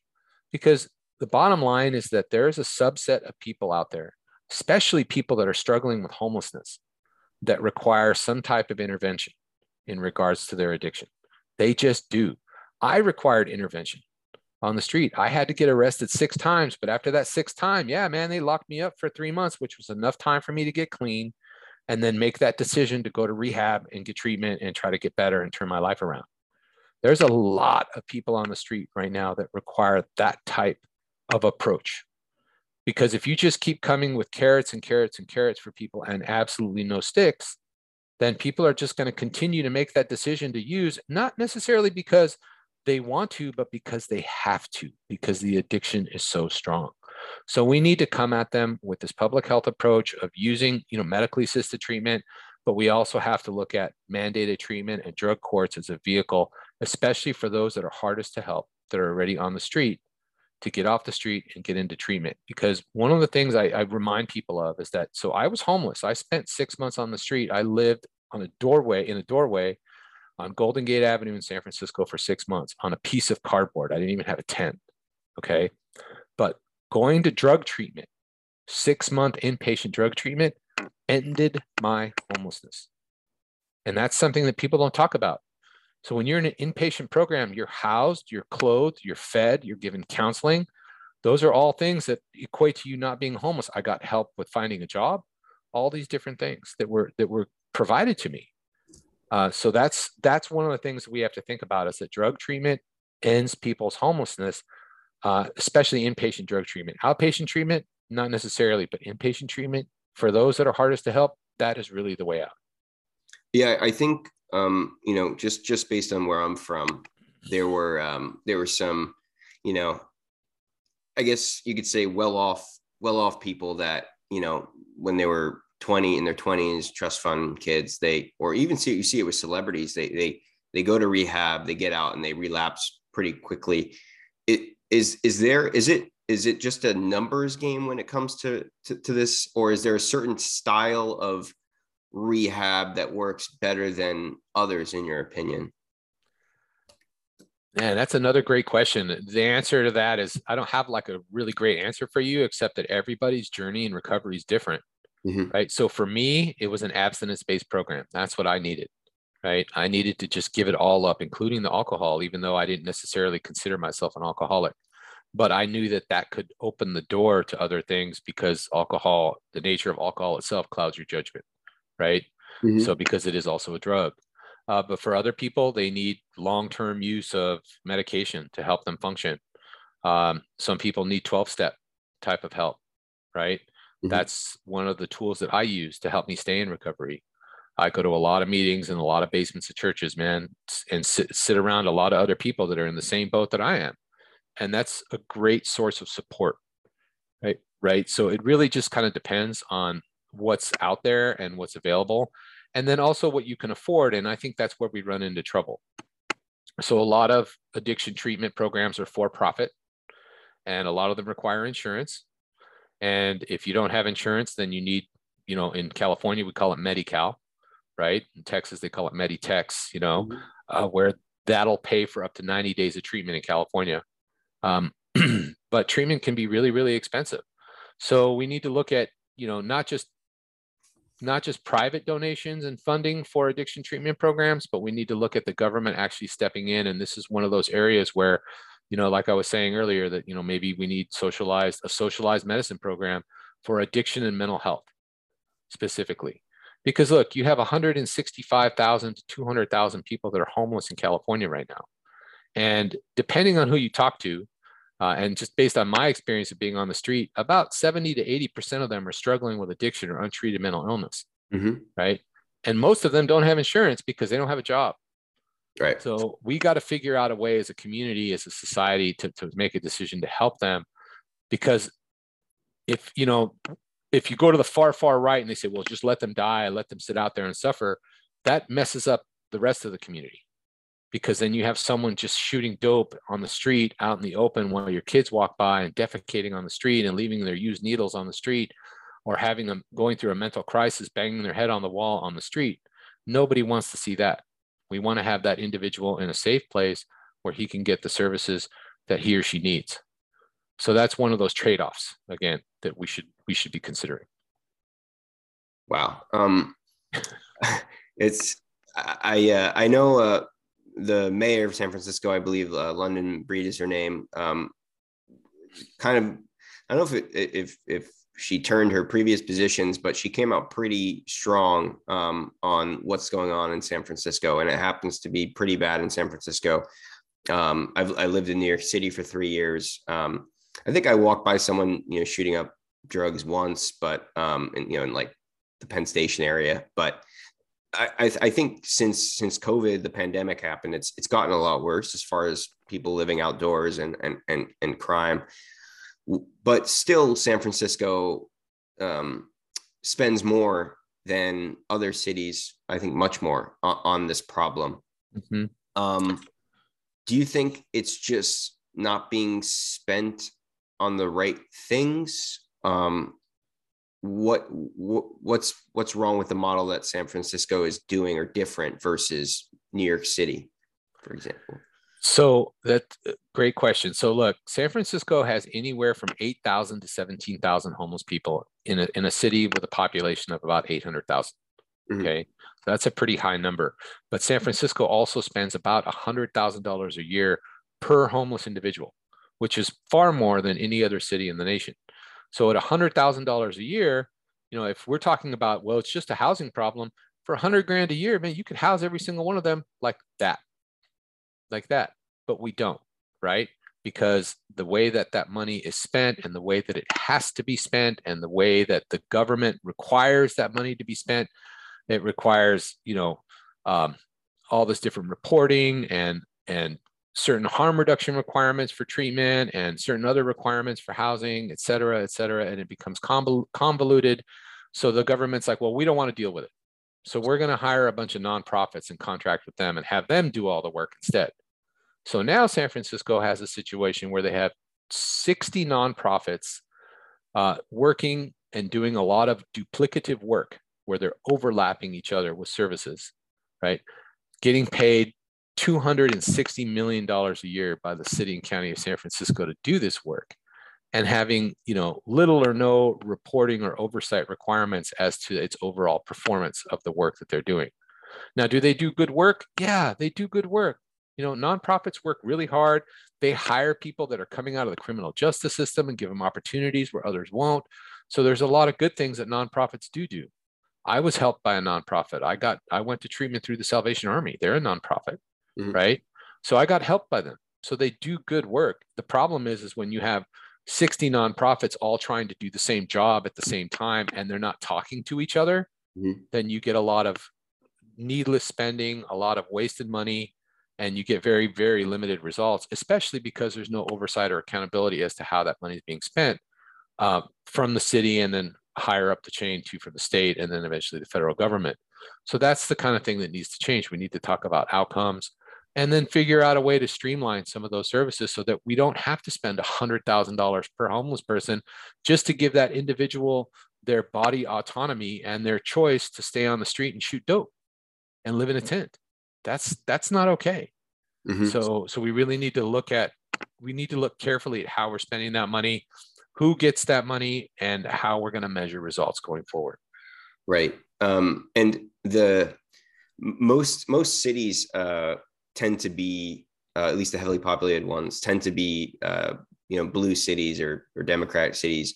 Um, is there any difference between uh, how how that stuff is handled there versus um, more like a like I guess a red city or red state um, in terms of harm like harm reduction, homelessness? I mean, I think it's mentioned in in San Francisco um, that like Arizona doesn't have the same sort of problem. Um, neither neither does Miami. They Right. don't have the same kind of problem either. And and and neither does New York to an extent. Uh, New York has right to shelter. They have a right to shelter ordinance. So the whole state of California really needs that. At the very least, San Francisco and LA need a right to shelter ordinance, and that's something that I'm considering. You know, putting my activism activism towards is having a ballot measure in San Francisco to have uh, to put a right to shelter uh, ordinance on the books here uh, to force the city to invest in a more expansive shelter system while they scale up permanent supportive housing for people so that you don't have people waiting five years on the street for that supposed permanent supportive housing because that's how long it takes to build it or acquire it. Okay. And and why do you think that um, San Francisco um, suffers from higher levels of unsheltered homelessness as compared to like New York City? so there's okay so let me get back to that blue state thing or blue city thing versus Okay. red city thing Okay. uh, eh, eh, because it's related right so i was in austin a couple of months ago in october Mhm. and they're you know they're a city that's kind of recently moved to the left to their progressive left with their mayor and many members of their city council Mhm. but they still have some republican influence um, in that city and so it's not entirely one party rule there there's some accountability coming from both sides for each other's policy requests and desires, right? Mm-hmm. And they seem to have found some kind of balance where they're taking a very compassionate approach towards the homeless, but at the same time, in May of last year, they passed a homeless camping ban to um, to now no longer allow people to just pitch a tent on the on Sixth Street, which is their main street in downtown Austin, and camp like they were doing before. Mm-hmm. and they they then have expanded their shelter system as a result. And now, ironically, the city of Austin has more shelter beds than San Francisco does. So some of it has to do with this kind of one party rule kind of thing. Mm-hmm. Uh, and then some of it has to do with just this liberal approach we have towards drug use. And this is where that harm reduction thing kind of gets twisted up a little bit. And this is where I kind of lose traction or where I have a problem with harm reduction advocates, where there's, you know, again, the goal of harm reduction was to eventually move towards, you know, recovery and abstinence from the drug, not just managing your addiction forever. Mm-hmm. And that's what we've turned into in San Francisco because the overarching goal of many of the advocates in San Francisco around harm reduction is drug legalization. This body autonomy that, hey, if you want to shoot dope, man, that's your business. Go ahead and go ahead and do that. You know, um, the problem is, is that when you're out on the street and you're homeless, um, and you're violating other people's civil liberties at the same time, uh, as we're trying to respect yours, how is that really fair? And so we end up with a situation of where we're holding certain subgroups of people to a different standard of the law than what you and I are being held to. Mm-hmm. And that's that's where that victimology that Michael Shellenberger talks about in San Francisco comes from. Right. And it is, it's a victim kind of mentality that, well, they're a victim, so we're just going to help them be comfortable, but we want them to stay where they're at until they decide that they've had enough. Well, even if you've decided that you've had enough, man, it's it's when you're all the way down on the street, man, without intervention, it's damn near impossible to get off the street. Right. And there's a difference, I guess, between legalization, right, which some states are doing, for example, with with marijuana, and decriminalization. Can you talk about how each of those would kind of, or I think decriminalization, how that would have an impact on right. on the goal of reducing the problem? So decriminalization and legalization are two completely different things. Legalization is what's happened to marijuana, where you can walk into a pot dispensary in San Francisco and you can just, you know, go up to the counter and you can buy some weed or some vape pens that have THC in it and then go about your business, right? Decriminalization means that heroin and fentanyl is still illegal. But if you get caught with a small amount, like less than a 10 day supply, instead of being arrested and charged with a felony for drug possession, you're given a ticket, like a citation, like a parking ticket for about a hundred bucks, like a fine. And then what should happen is you should be then directed to some type of services, detox or treatment, or to talk to somebody. So, but what that's morphed into in San Francisco, uh, and this may change now with this new movement from our mayor to crack down on the drug dealing and stuff on the street, is that decriminalization just meant that the police aren't even going to bother to arrest you and make a report. So I think last month, I, I get the crime stats monthly from San Francisco Police Department. And I think last month they had one citation for drug possession in all of San Francisco. They arrested a bunch of drug dealers, but they only cited one guy for drug possession. So that's gone beyond decriminalization to where we're just not going to enforce it. So what they do in Portugal is a very different thing than what's happening in San Francisco. And I, Michael talks about that in his book, right. where drugs are decriminalized. But when you're caught with a less than a 10 day supply of heroin, you are given a citation and you're ordered to report to an administrative court called the Commission for the Dissuasion of Addiction, where then you're sit you, you go into this room and you're, you're there with a social worker and a cop and a judge, and you're scolded by them and basically offered treatment literally by the next day you can be in a treatment bed right? We have no system like that in san francisco or really anywhere in the united states. In order to get into drug court you have to get arrested you have to go to jail you have to wait till your court date get in front of a judge get referred to drug court wait for that court date go in front of that judge and then hope that that judge will mandate you into inpatient treatment but what happens in San Francisco is that when you go to drug court here now, because we're so progressive, we're mandating people to assisted outpatient treatment instead of inpatient treatment because forced treatment doesn't work according to the harm reduction folks. Right. Where, and let me explain why this is a problem. If you have 4,000 to 8,000 people that are homeless on the street, struggling with drug addiction, and you go out and you say, okay, we've had enough, we're going to bust you, and we're going to get you some help. And you refer them to drug court, and the drug court says, we're going to put you in assisted outpatient treatment three hours a week for the next six weeks, and then turn them loose and release them back out into homelessness. How, as a homeless person, are you going to even remember or want or care to show up to your assisted outpatient treatment three days a week or, three hours a week every week? You're not. It's a joke. It's absolutely, I mean, I, I get really passionate about that because I'm like, we, we're literally arresting people, releasing them back into homelessness in this weird cycle over and over and over again and and are just cool with them shooting dope out in the middle of the street. Nobody has a problem with that. And the result of that is that this year alone we've had 593 overdose deaths through november in san francisco. And there is a direct correlation between that approach and those overdose deaths and then of course the unabated organized drug dealing that we allow on the streets here. Mm-hmm. yeah so so they're basically you know they're putting these people out that the conditions that they were in before they're back in them. They're just now sober and they have no way of right. So they just go and use. Right. So they, they go and shoplift some stuff from walgreens go and sell it on the black market down at civic center and you know score 10 bucks and go buy some fentanyl and they're back off to the races again. I've seen some videos of that. Uh, it's happening in new york too. Um, yeah. it's it's just it's it's madness um with with kind of lawlessness. Um, that's actually another topic I wanted to, to get on. I, I, know that the I don't know how to pronounce the gentleman's name, but the DA, this district attorney, Chesa uh, Boudin. Chesa Boudin. Um, I, I know that some of some of the things uh, he stands for is, are a bit controversial. Um, so, um, does the criminal justice system in San Francisco um, enable this to get worse? or are they just not doing enough or is it a combination of both?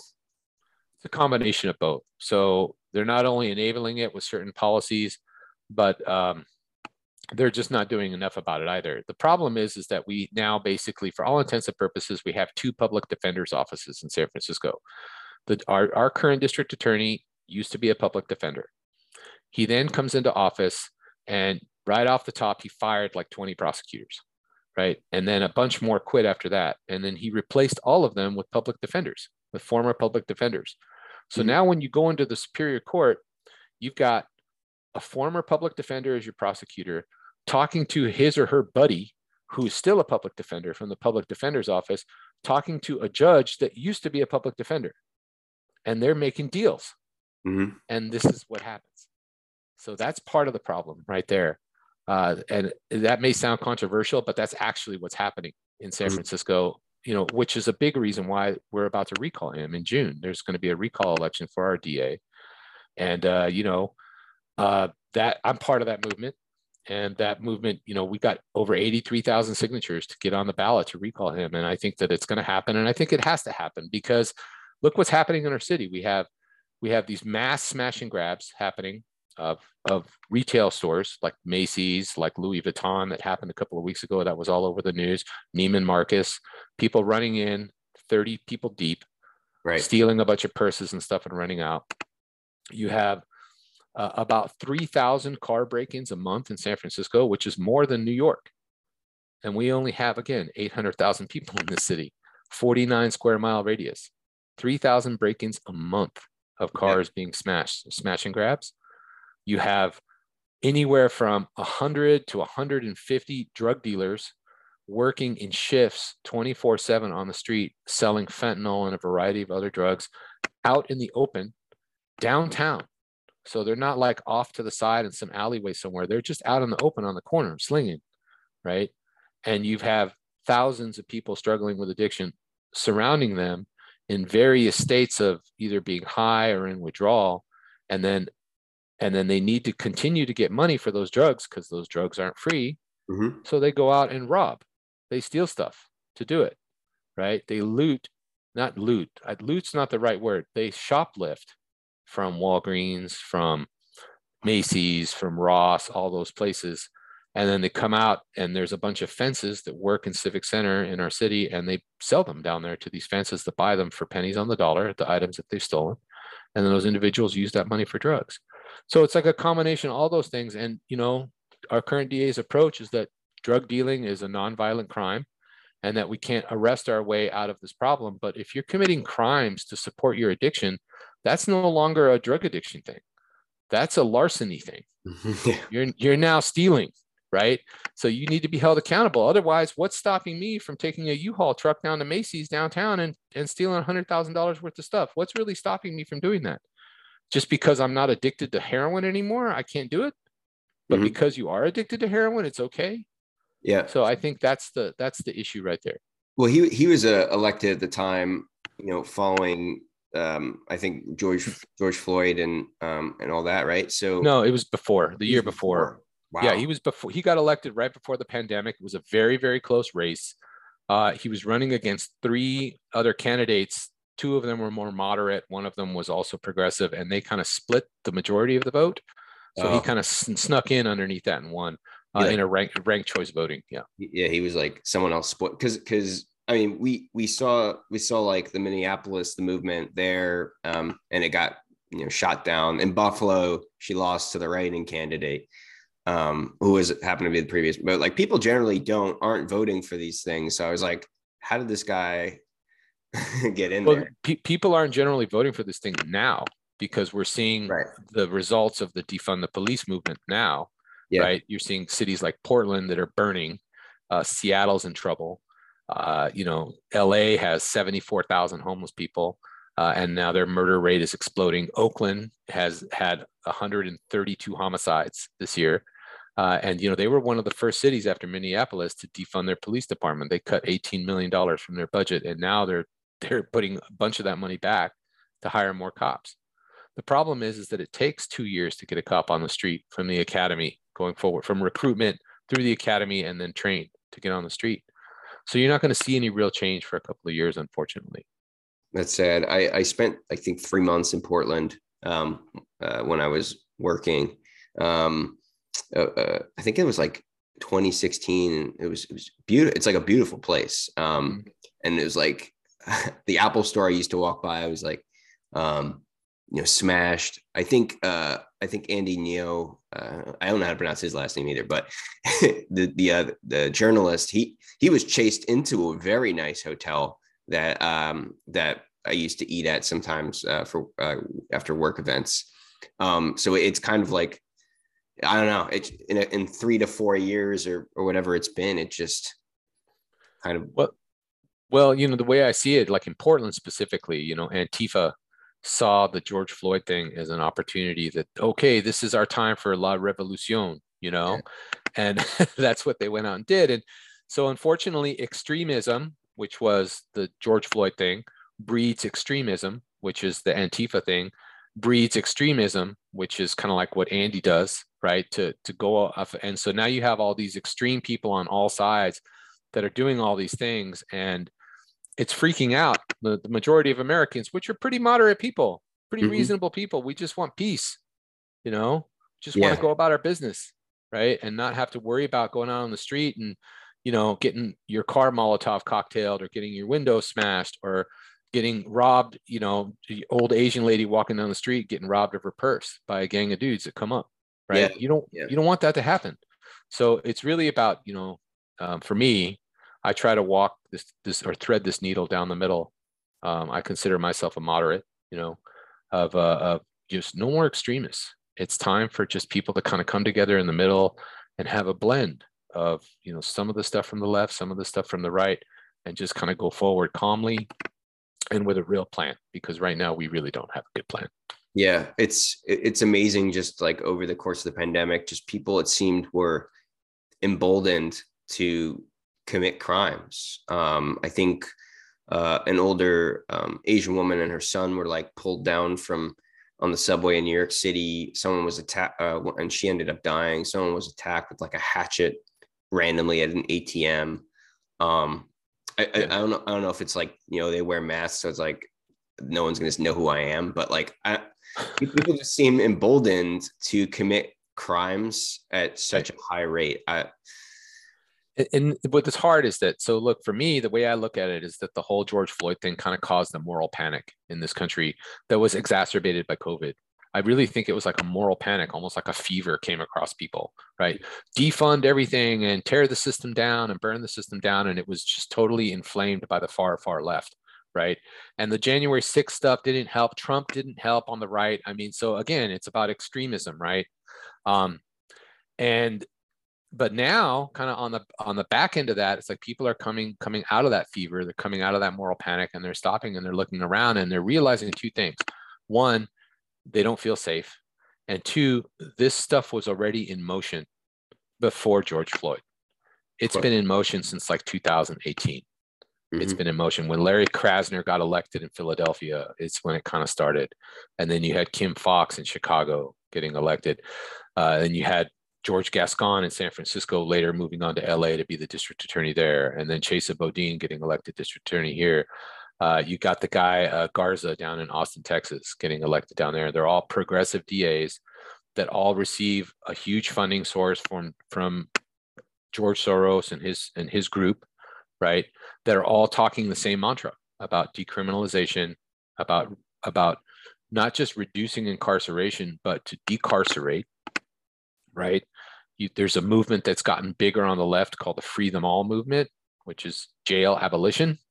Oh yeah, uh, yep. That that's become a thing now, where it's like mainstream. That's the thing that's crazy about it is that that's mainstream stuff now, that people are talking about on mainstream media, and that's insane that they're talking about that because the bottom line is that progressive policy doesn't work without a modicum of public safety. Period. Doesn't work, and we're seeing the results of that now.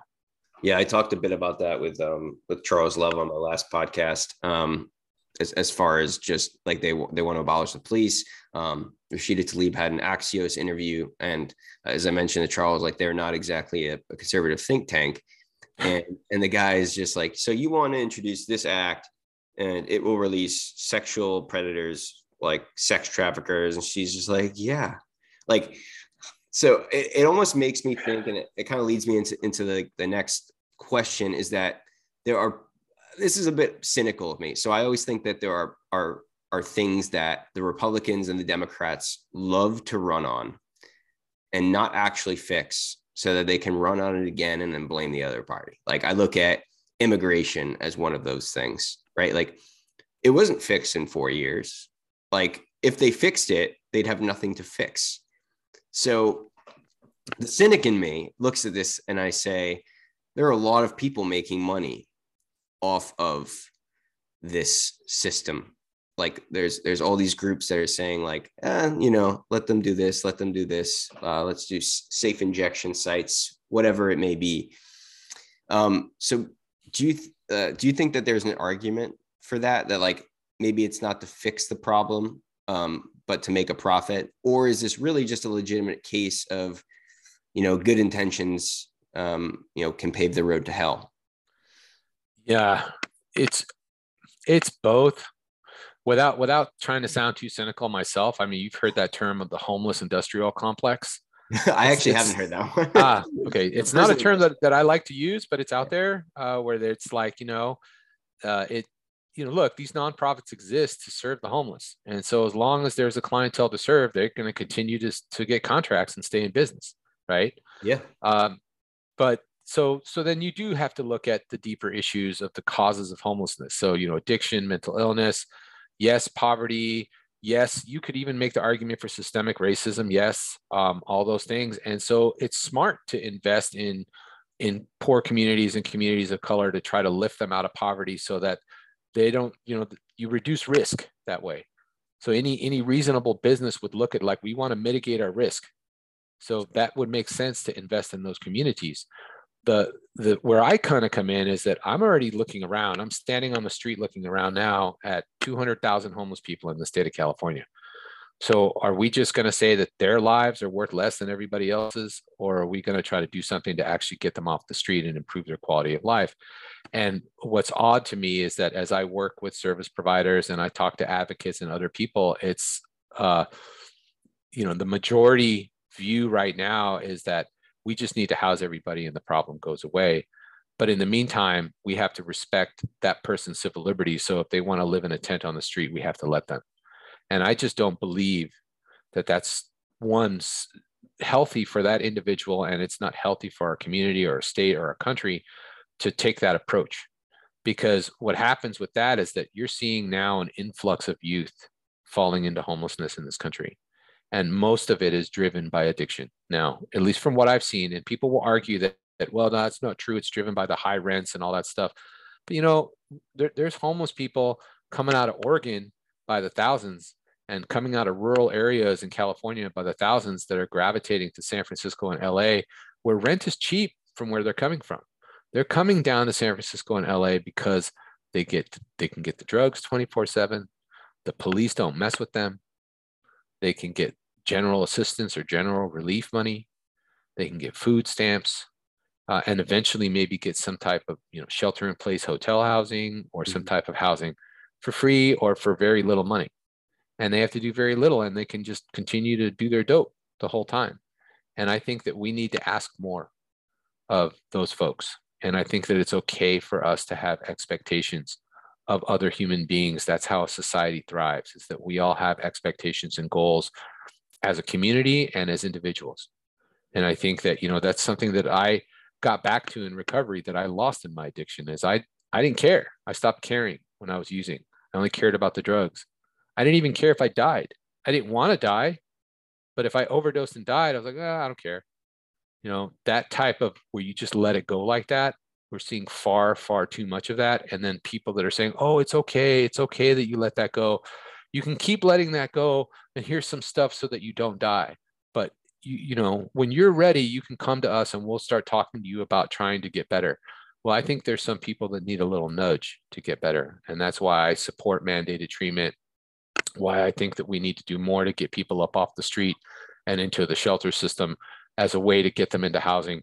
Because I really do believe that the issue of homelessness uh, and addiction will be our undoing in many of these big cities unless we take some action now. Absolutely. Um, so you mentioned that like some of the people were, were voluntarily moving to San Francisco.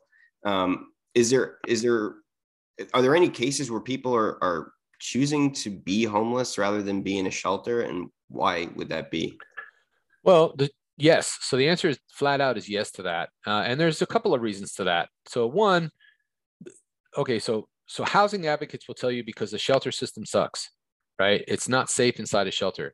But look man i'm just going to tell you straight up. I've stayed on the street i've lived on the street and i've lived in a shelter. No matter what anybody says, a shelter is safer and better than living on the street. Because when I was on the street, if nothing else, I was cold all the time. Even when it was warm, I was cold all the time. So the big drawback for shelters for so many people is one, there's rules. Okay. Usually, rule number one is no drugs. Rule number two is no weapons. Rule number three, in some cases, is you can only bring a limited amount of belongings. So that that makes it so that people are like, well, you know, I want to be free. I want to be able to do what I want and I need my dope. So I'm not going to go to that shelter. And they don't go to the shelter. And that's what happens. Right. Um, so do we need to make improvements around the shelter system to make it better and more comprehensive? Absolutely. I think a lot of the stuff they're doing in San Diego right now with their bridge shelters, I think you could use that as a model where it's like every single day they have service providers on site offering help for housing and treatment and stuff and I think that that doesn't happen enough in too many shelters here on the West Coast. I'm not sure how it is in New York, but I haven't heard some of the greatest things because it's a big kind of complex issue out there too, because you're sheltering 90,000 people in New York. Right. Uh, so that, that's a big, big undertaking that probably needs more oversight. But that doesn't mean you should throw out the baby with the bathwater. That just means that you can reform the shelter system and make it better and more effective. Because again, I promise you, that the amount of time that it's taking to find someone permanent supportive housing ranges anywhere from one to five years.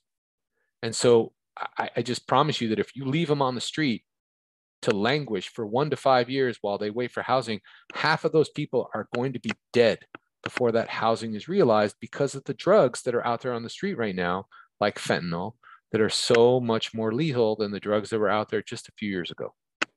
Yeah. Um, one of the, one of the last things that I was just thinking about throughout this this whole conversation, starting from the beginning, um, was the, so the first time you go right um, to purchase, you you make that lie. There's there's cognitive, uh, I guess, dissonance there between you know you want to tell the truth, right, but you don't, and so that even adds to it.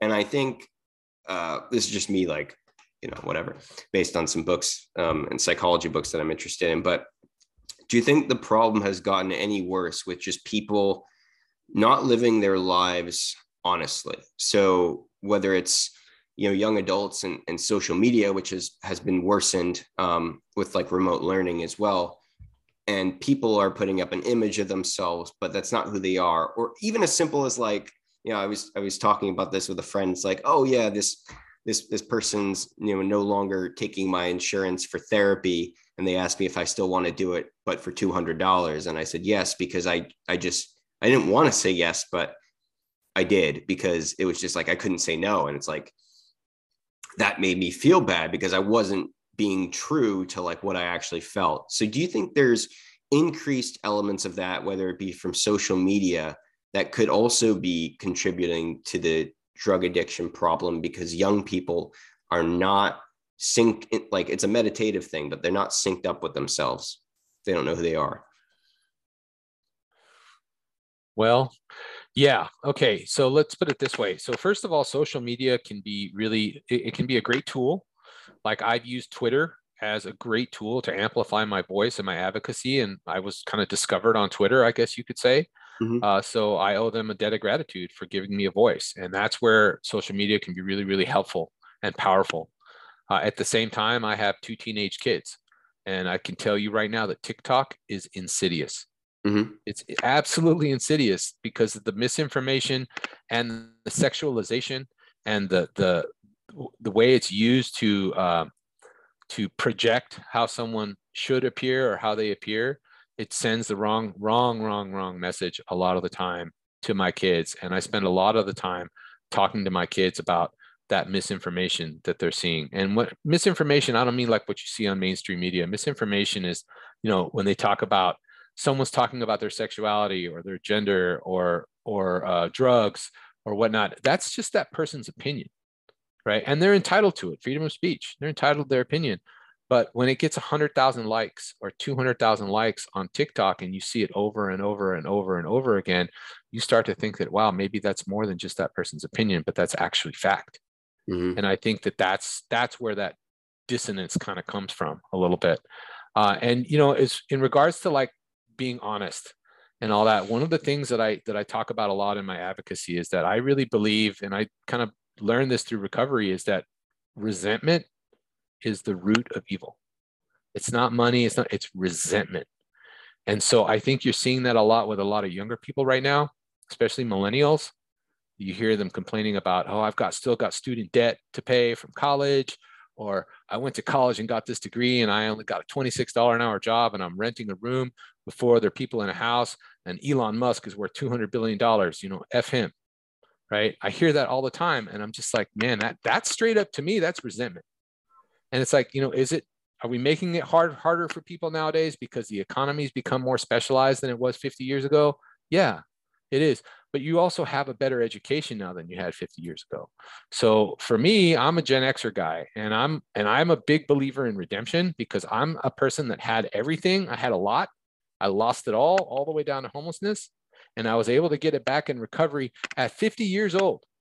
Okay. I'm, I'm not some young, spry kid fresh out of Columbia University anymore. I'm a 50 year old guy with no college degree, and I was able to get it all back because that's how great this place is that we live, we call America, mm-hmm. right? Where it really is the land of opportunity. You just need to create those opportunities. So you need to go out there and do that work and hustle, and it can happen. And I did it by not having any resentment. Do things always go my way? No. Do I have a million dollars in the bank? No. But am I grateful for what I have? You bet, you bet I am. Absolutely grateful for what I have because I've actually been on the other side where I've had nothing. And I think that that's kind of what we're missing, um, especially with a lot of the younger folk. There's a lot of this weird kind of sense of entitlement where they think that they're supposed to get their 40 acres and a mule, man. I don't know. I don't know. I don't know if that's the right way to say it, but I'm just kind of like, nah, I mean, you got to yeah. work hard to get your stuff. And it's I think participation kind of trophies from from T-ball. I'm telling yeah, you. Yeah, yeah. I mean, it's true. I, I, have, you know, privately, I have some really strong feelings about that. So when I talk to my kids now, it I talk to them through a lens of recovery, and I talk to them about accountability because it's part of it. Personal responsibility is part of it. Does did the system help me when I was, you know, going through addiction and, and eventually into rehab and recovery? Yeah, they did. Mm-hmm you know and that's what's the, the greatest thing about this country is that we are a mixed economy we're a capitalist country with a ton of social programs actually more social programs than any other country in the world and yet we're kind of resentful of the fact that we don't get enough and i just kind of think that you know i'm like well so some of that may be true and there might be some corruption and there might be people making too much money like elon musk at the same time it's like you know what me and my wife from our generation, it's like, hey, if you got to get a second job, you got to get a second job. Do yeah. what you got to do, you know. And I think that that's getting lost right now. Yeah, um, I think it was the book Siddhartha by Hermann uh, Hermann Hesse. I don't know if that was the title, but he talks about uh, they talk about resentment. I think the quote was um, like bitterness or resentment is like holding like burning hot coals. The only person you hurt is is yourself, and I think that was like a really clicking moment for me because personally, I it was like I, I feel like we were all like, oh, I I did this for this person, you know, the least they could do is the same for me, and we we hold this like tit for tat um, yeah. generosity, and I think it's just so bad. Like everyone that you interact with, with your friends, like they're not all gonna live up to your standards all the time. And it's like if you're measuring your life's interactions based on I did this, therefore I'm owed this, then you're not doing it out of like, you know, selflessness or whatever, or treating that person because they're your friend and you love them or whatever. You're doing it because you have an expectation of recip- like reciprocity, and that only leads to misery. That leads to resentment. Absolutely agree. Um, and that's you know one of the big things in recovery that you learn to let go of is you let learn go of the resentments that you have towards other people and then you go and ask those people that you've harmed to kind of forgive you and forgive those resentments that they have against you. And not everyone's going to do that. There's still some people that I hurt in my addiction that are like, F you, man, I, I can't, I can't, you know, and I'm okay with that. But at least I did my part to try. And I certainly don't hold any resentments against them. Mm-hmm. And that, that is one of the most liberating things that, that could have happened to me in recovery. So now, ironically, my life is better now in recovery than it was even before I fell into my addiction because I can be honest with myself. I can be honest with my wife. I can be honest with you, with my kids.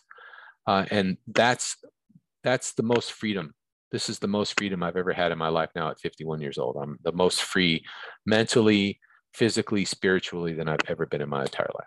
So, so you would say that that was like the one good outcome, or many good outcomes of your journey that you had. That people, people, some people, you know, don't don't suffer and they and they never get to that conclusion they live in a in a you know maybe the bubble life and they never reach that it's yeah and you know and for me there's other factors like you know faith plays a part in my life now where it didn't before um i'm not super into organized religion but i certainly believe in god and i have a ton of faith and i think that helps me keep that resentment at bay um, mm. and also it's just it's almost like I, I always equated in my head to my old Nintendo 64 that I had back in the in the 90s, man, where I could hit the reset button. Mm-hmm.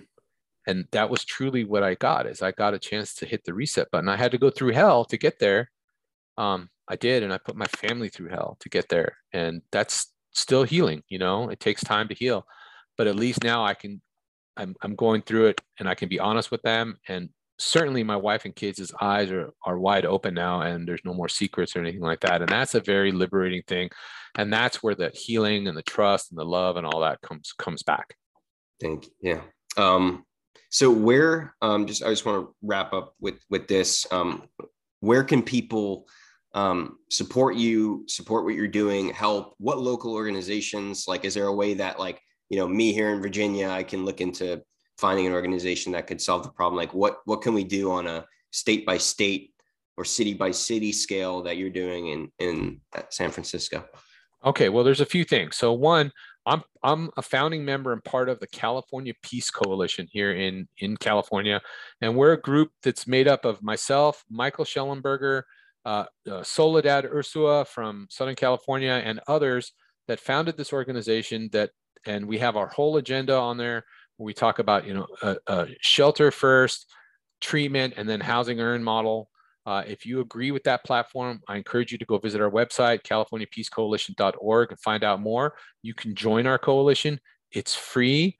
We're uh, starting to look at taking the next steps to making it bigger and trying to secure some funding so we can do some more things.